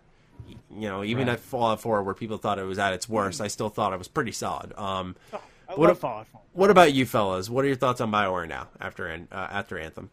Go ahead, Rob. I Oh, thanks. Uh, I think that um, it's interesting when you talk about, you know, hey, Bioware, are you learning from this, and you know, can you stay in your lane? Because I think the question a lot of us ask is how much, how much of that question should be focused at them, and how much needs to be focused at EA? Because we all know that that Mm. there's a there's a relationship there that may or may not be part of the problem, but obviously, like you said, we do also know that the current Bioware also just isn't the same Bioware it used to be. Yeah. So it could Yeah. be all factors kind of working against it. Um, and the way Anthem is going right now, uh, and with I don't I hate to be nervous about the next Dragon Age, but I know that we all pretty much are nervous about the next Dragon Age. If it also really tanks the way Andromeda and Anthem did, it will be if it's not already, it'll be the most legendary fall from grace I think we will have ever seen and might even ever see. Well, okay, maybe you go back to like Atari falling off back in the day and stuff, but at least the kind of modern Current, era. yeah, current gaming. I, I think that would be probably one of the one of, if not Yeah. the biggest fall off. I mean, every single game and series you listed, I mean, KOTOR, for the love of God, should be your get out of jail free card forever.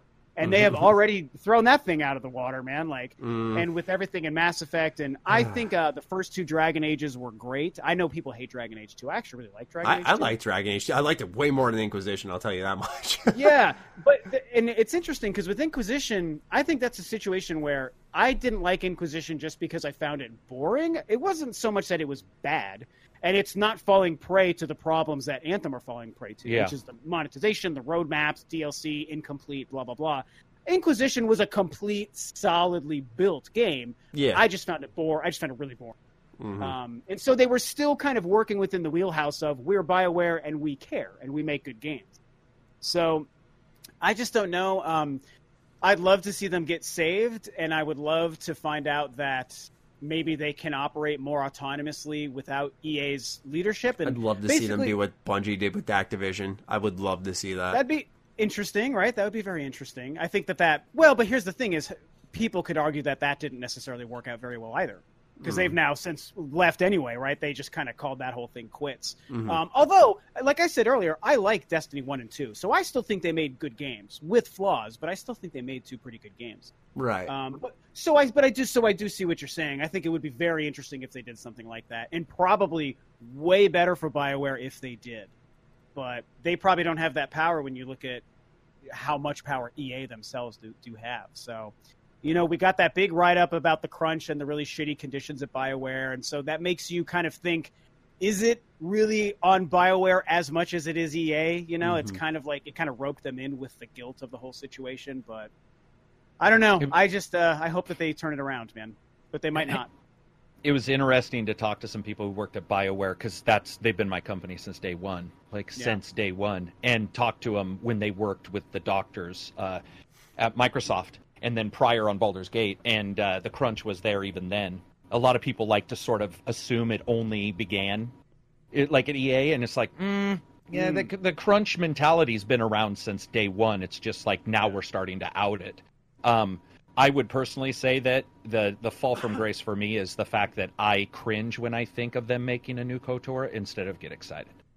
Yeah. And that disturbs me. And not, I, I don't get too emotional about this stuff. It's companies, um, but it's still bothers bothersome a little bit. That that disturbs me a little bit. Being like, wow. Or the fact that Star Trek Online or Star Wars Online is actually pretty goddamn good. The Knights of the Republic The is Old actually Republic, yeah. is actually a solid story and stuff, and they couldn't Yeah. do that. And you're all, that's weird. Like, how the fuck did that? How did that occur? So, um, I think once the doctors left, just like Rare, once you leave, once you have the certain creative body leave, the entire world changes. And those when the mm-hmm. doctors left, shit changed because they came into the world not having game experience. And I think that says something.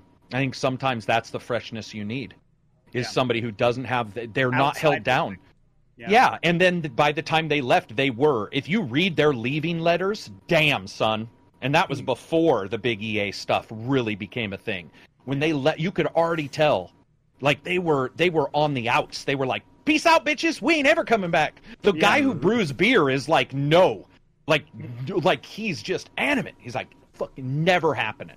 So I I think that um the only way they could do it is if they did do the same kind of thing. That maybe they split off from EA and then they you know they bring in people from outside that are role players right people from Right. board games people from d&d those But, kind that, of people but th- then it's like who who Might has the fun. power who has the power in those relationships to make that decision? You know, like does it have to be joint? Is there any Well, legal like- power that Bioware has to be like we want to leave kind of thing? It's Well, it's like don't know the Bungie. Bungie bought themselves out.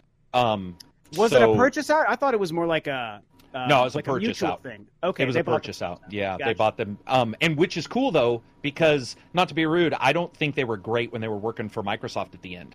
At the end, I think there was already issues with Bungie, and then they Uh, was- they left. Even though I like Destiny, like like you, I liked one and two, Yeah. but there was there was some stories going on about the people who were at the top of Bungie already prior to them leaving Microsoft, and then they went to Activision, and I think we were all like, Yeah. "What the fuck? Right. Yeah. Like, what's happening right now?" Or yeah, Bungie, and they went to Was- Activision. we were like surprised. Um, Yeah. Was the last don't game know. they made with Microsoft was Halo 3, I think, right? Before they left? They did Halo Three, and then they did um, ODST, I bet. I they bet made, uh, or was ODST them? But then they also made like Stubbs the Zo- was it Stubbs the Zombie? They made a couple side games too. I don't remember what they were. They didn't they Yeah, make the pirate game? Uh, Didn't they make? Didn't Bungie make like a 2D pirate sailing game as well? Oh boy. uh, yeah, don't. I, I believe they did. You might want to look know. it up. Okay. Yeah, they made they made some side stuff, but there were already stories about like the leadership going a little weird there. I think Yeah. uh, turnover's good for the leadership sometimes, right? Mhm. Get the Yeah. get somebody fresh in there to Oh, be yeah. like, dude, we don't want to follow the same rules that got us in the shit position we're in right Yeah. now. Yeah. Yeah. But I don't know, man. I feel like one more failure Could be and it would change. The, we'll probably see a name change. Yeah. You know, Yeah. go ahead, change it. almost like- Why yeah, oh almost like a, Why oh uh, bio? Just reverse it. I, I feel it would Why be like, kind of like uh, irrational games. I feel like that's what Right. happened. Yeah. Right. Um, It's very possible. Yeah. Let's see here. Uh, we're going to combine two questions because they're kind of the same thing. We'll start off with Tropical Ice Cow. I recently picked up GTA 5 again, but on PC and found myself constantly switching between keyboard and mouse and controller. Is there many games on PC like this for you, or do you prefer controller over keyboard and mouse? To which Crazy Herb also asked, do you prefer keyboard and mouse or controller? Um, I don't game on the PC a ton. Uh, when I do, if I can use the controller, I will. But there's certain situations, like recently, I got Battalion 1944 on sale, and uh, that's a very you know, Game. it's a solid game, man. And and that's like very much like a Counter Strike style shooter, we'll say, where um, you know you gotta make those shots hit, and you know the advantage is to the people with the keyboard and mouse, so you got to play that way. I feel. Um, so it depends on the experience. If I'm playing like a third person game, I especially want a controller. It pretty much, I mean, I grew up with a controller. I can deal with keyboard and mouse, but I'm always doing this kind of position when I'm fucking editing, when I'm working. Like, I, I like to just rest the controller in my lap and kick my feet up. So maybe there's just too much work tied to it, but, you know, I, I just, if I can use a controller, that's what I'm going for. Yeah. I I test them all for reviews, so I switch off. Whatever works is what works. So I'll test them both and go, ah, this feels better, or this or this doesn't. So I would agree with you. Like when you're doing a multiplayer game, if you're going in with mouse and keyboard and you're using your gamepad, you might there might be a little bit. We were talking about unbalanced before. That is past unbalanced. That's broken. like when you go against somebody and you've got You're your, you know, your own experience. dude yeah i've had friends who are like i'm gonna play with you guys like in arma uh, takedown plays you know takedown you had him on Yeah. this podcast he's like i'm gonna play arma with a, a, a gamepad and i'm like okay dude and he couldn't hit shit man it was just Because uh, there's no the aim assist, so it's like a level of fidelity disadvantage. is yeah is incredible between the two So yeah, I have a I have a I have a weird kind of answer to this because I'm not a big PC gamer. Uh, I have nothing against it. It's just I just like the simplicity of consoles, and I just For grew up a console gamer. But I've definitely played a couple of games on PC, and my approach to playing PC is that I want to. If I'm going to play a, a game on PC, I want the thing that makes playing on a PC unique. So Yeah. I prefer the mouse and keyboard for that reason. It's like if I'm going to have a controller in my hand, why wouldn't I?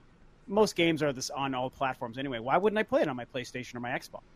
So if I'm going to go to PC, the few times I've played a game really heavily on PC, which is like my first Skyrim, my second Fallout 3, uh, Dragon Age 1 and 2, and uh, uh, Diablo 1, 2, and 3, all those things, it's like I want the mouse and keyboard feel because then it's like I'm playing PC the way it's supposed to be played. Like this is the design, this is what makes it a unique experience.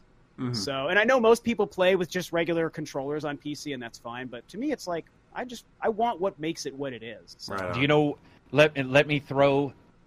So we had this discussion, and somebody did remind me of something a couple months ago because I said the same thing you did, and they're like, he stopped me in the middle of the Discord, and he's like, "Bitch, a PC is flexible on purpose. You should be able Sure. to use whatever you want. And I was all Well, yeah. because I'm Yeah. exact. I, like I'm like PC is in front, right? Like here's how I play a PC game. yeah, Right, Yeah, the totally. monitors right here, the mouse and keyboard, and he was all. But it's the PC has those USB ports for a reason and should be able to use whatever for. So which is better? See, I agree with you, but at the same time, I also I see his point. Like I do see the point of well, yeah, the flexibility is there because, for example, uh, do you steering wheel? I got to tell you, I used to play all gamepad. I'd get steering wheel out occasionally. Now, whenever I'm doing a racing game, it's steering wheel. Like Nice. absolutely all the all time. the If peripherals. it's it's it's all about the peripherals, but that's mostly for PC. Um, But yeah, it's it like I agree Hmm. with you, but I have to say his point is valid. Like I don't know Oh, where yeah. I I don't I know mean, where I shed on that one. Yeah, it's it's tricky. I mean, I think I think what it comes down to is you and I just happen to have a preference. But I, I think the great thing about PC is that it offers Yeah, options. right. So that and that is just like I think the Switch is great because of the versatility of the seventy Yeah. ways you can play that. Same with PC. Like I love that people play games on PC with the gamepad, and that's what allows them to do it. I just know when I gravitate towards PC, it's because I want to feel something different than everything else I do on my TV. Right. So that's why I like that's why I, get like that. mouse and keyboard. Yeah. I get Yeah. that. Yeah. We have time for one more question. I apologize to any patrons who had their questions missed.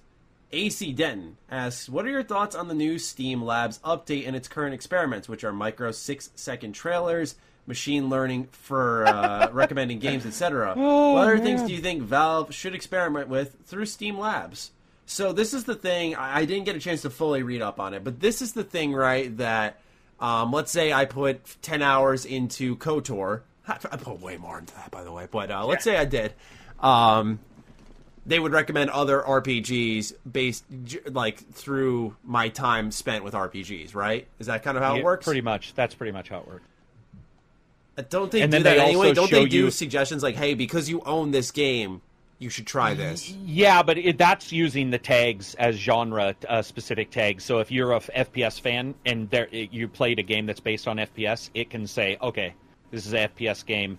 It, so pop it in. This is more machine learning, using the AI to identify how long you've spent. Be, for example, if I own 10 FPS games but play a driving game for 100 hours, this would be able to delineate between the two and go, I kind of oh, like that. That doesn't sound yeah, it, it's not. It's just you guys need to see this, man. Uh, The reason why I was laughing is because it is hilarious. You can go to their page and it will show you six second trailers of the games, and you'll just be like, "What?" It's like an MTV music video crunched down to like thirty seconds in in its recommendations. It's really weird. I mean, overall, I would say it seems like Steam is just trying new shit. So I don't really have anything to add Uh, other than that it was funny. That. That's what everyone Yeah. was complaining about, and they were like, "Steam's Yeah. doing nothing." Well, Yeah, now they're doing it was just it's just weird. It's just weird, Yeah. but there's nothing necessarily wrong with it. okay. Rob, what about you? Uh, it's it's kind of out of my wheelhouse, so I really don't have much. I don't know. I mean, because you said it was about Streamlabs, is what he asked about, right? But you guys were talking about Steam. It's Steam Steam, Labs. Labs. It's So, so, Steam Labs. Okay, yeah, yeah. it's just like Streamlabs, but it's missing the art. Like everybody was confused on the same thing. Yeah, it's no Steam idea. Labs, um, and it's Yeah. it's basically just a fix to the search algorithms, really using that- AI to figure it out. That's what it sounds like the way you were describing, like this the the trailer kind of situation. Um, I'm not a streamer. I don't really do any of that stuff. I couldn't even use regular Streamlabs to save my life. I was trying to figure it out the other day. So, it's kind of out of my wheelhouse, so I don't know. I don't have I don't have much to add, really. Okay. Uh, that'll do it then. That will do it. Awesome. What was that? That was like Two hours twenty six minutes. That would have been a three hour Excellent. podcast. if That was we- a blast. If we included the last one, yeah, that that, that would have. Oh my gosh, that was a long ass Yeah. show. that was a blast. It though. didn't feel long. It didn't No, feel no, long. that's like I, when you said it was that long, I kept looking at my clock, going, "Am I You're like, off really? by an hour or something?" Yeah, Yeah. that was awesome. Yeah, Well- no, dudes, that was a blast. Thank you so much for having me on. Of course, man. We appreciate Yeah. you giving uh, more than your time. You, you gave us a lot here, man. Uh, we we Yeah. really appreciate that. You're always welcome on. Um, Yeah, for sure. All, it takes Yeah, is I'd a love to DM. come back. Yeah, Yeah. all it takes is a DM. You just go, Matt, I'm ready. It's like okay. How do you how do you post these and stuff? I think they go up like two days later normally. Is that yes, correct. Every Sunday they go live. I mean, Audio goes to patrons early though. Yeah, I was gonna say Uh, like, it'll go to within patrons today. once we shut off the recording within like 20 minutes, I have it up on my Patreon for people to listen. Oh, sweet. Yeah, so Gotcha. you know, it gives Yeah, because I wanted to make sure that I I wanted to make sure to like tweet it out and like Pimp Oh, it out. I appreciate Yeah, that. yeah. Pimp it out, great. yeah, yeah. we like Pimp that. it, We usually it. don't ask that of our guests, but we like it when you do. anyway, Oh yeah, I think it makes sense. we uh, we appreciate your time. Be sure to check out Rob's channel. I'll have that linked in the description down below. Uh, great creator, huge Metroid fan. So if you guys like Metroid, Yes. go support the man. Um, Yeah. Awesome discussions there. Yeah. And um, that'll do it. Any closing words, boys? No, No, thanks. just, uh, thanks for coming on, man. That was a blast. Yeah, definitely. Thanks for having me. Of course. All right. And we'll see you guys next week with episode 211. Peace out. Say goodbye to your credit card rewards. Greedy corporate mega stores, led by Walmart and Target, are pushing for a law in Congress to take away your hard earned cash back and travel points to line their pockets. The Durbin Marshall credit card bill would enact harmful credit card routing mandates that would end credit card rewards as we know it. If you love your credit card rewards, tell your lawmakers hands off my rewards. Tell them to oppose the Durbin Marshall credit card bill.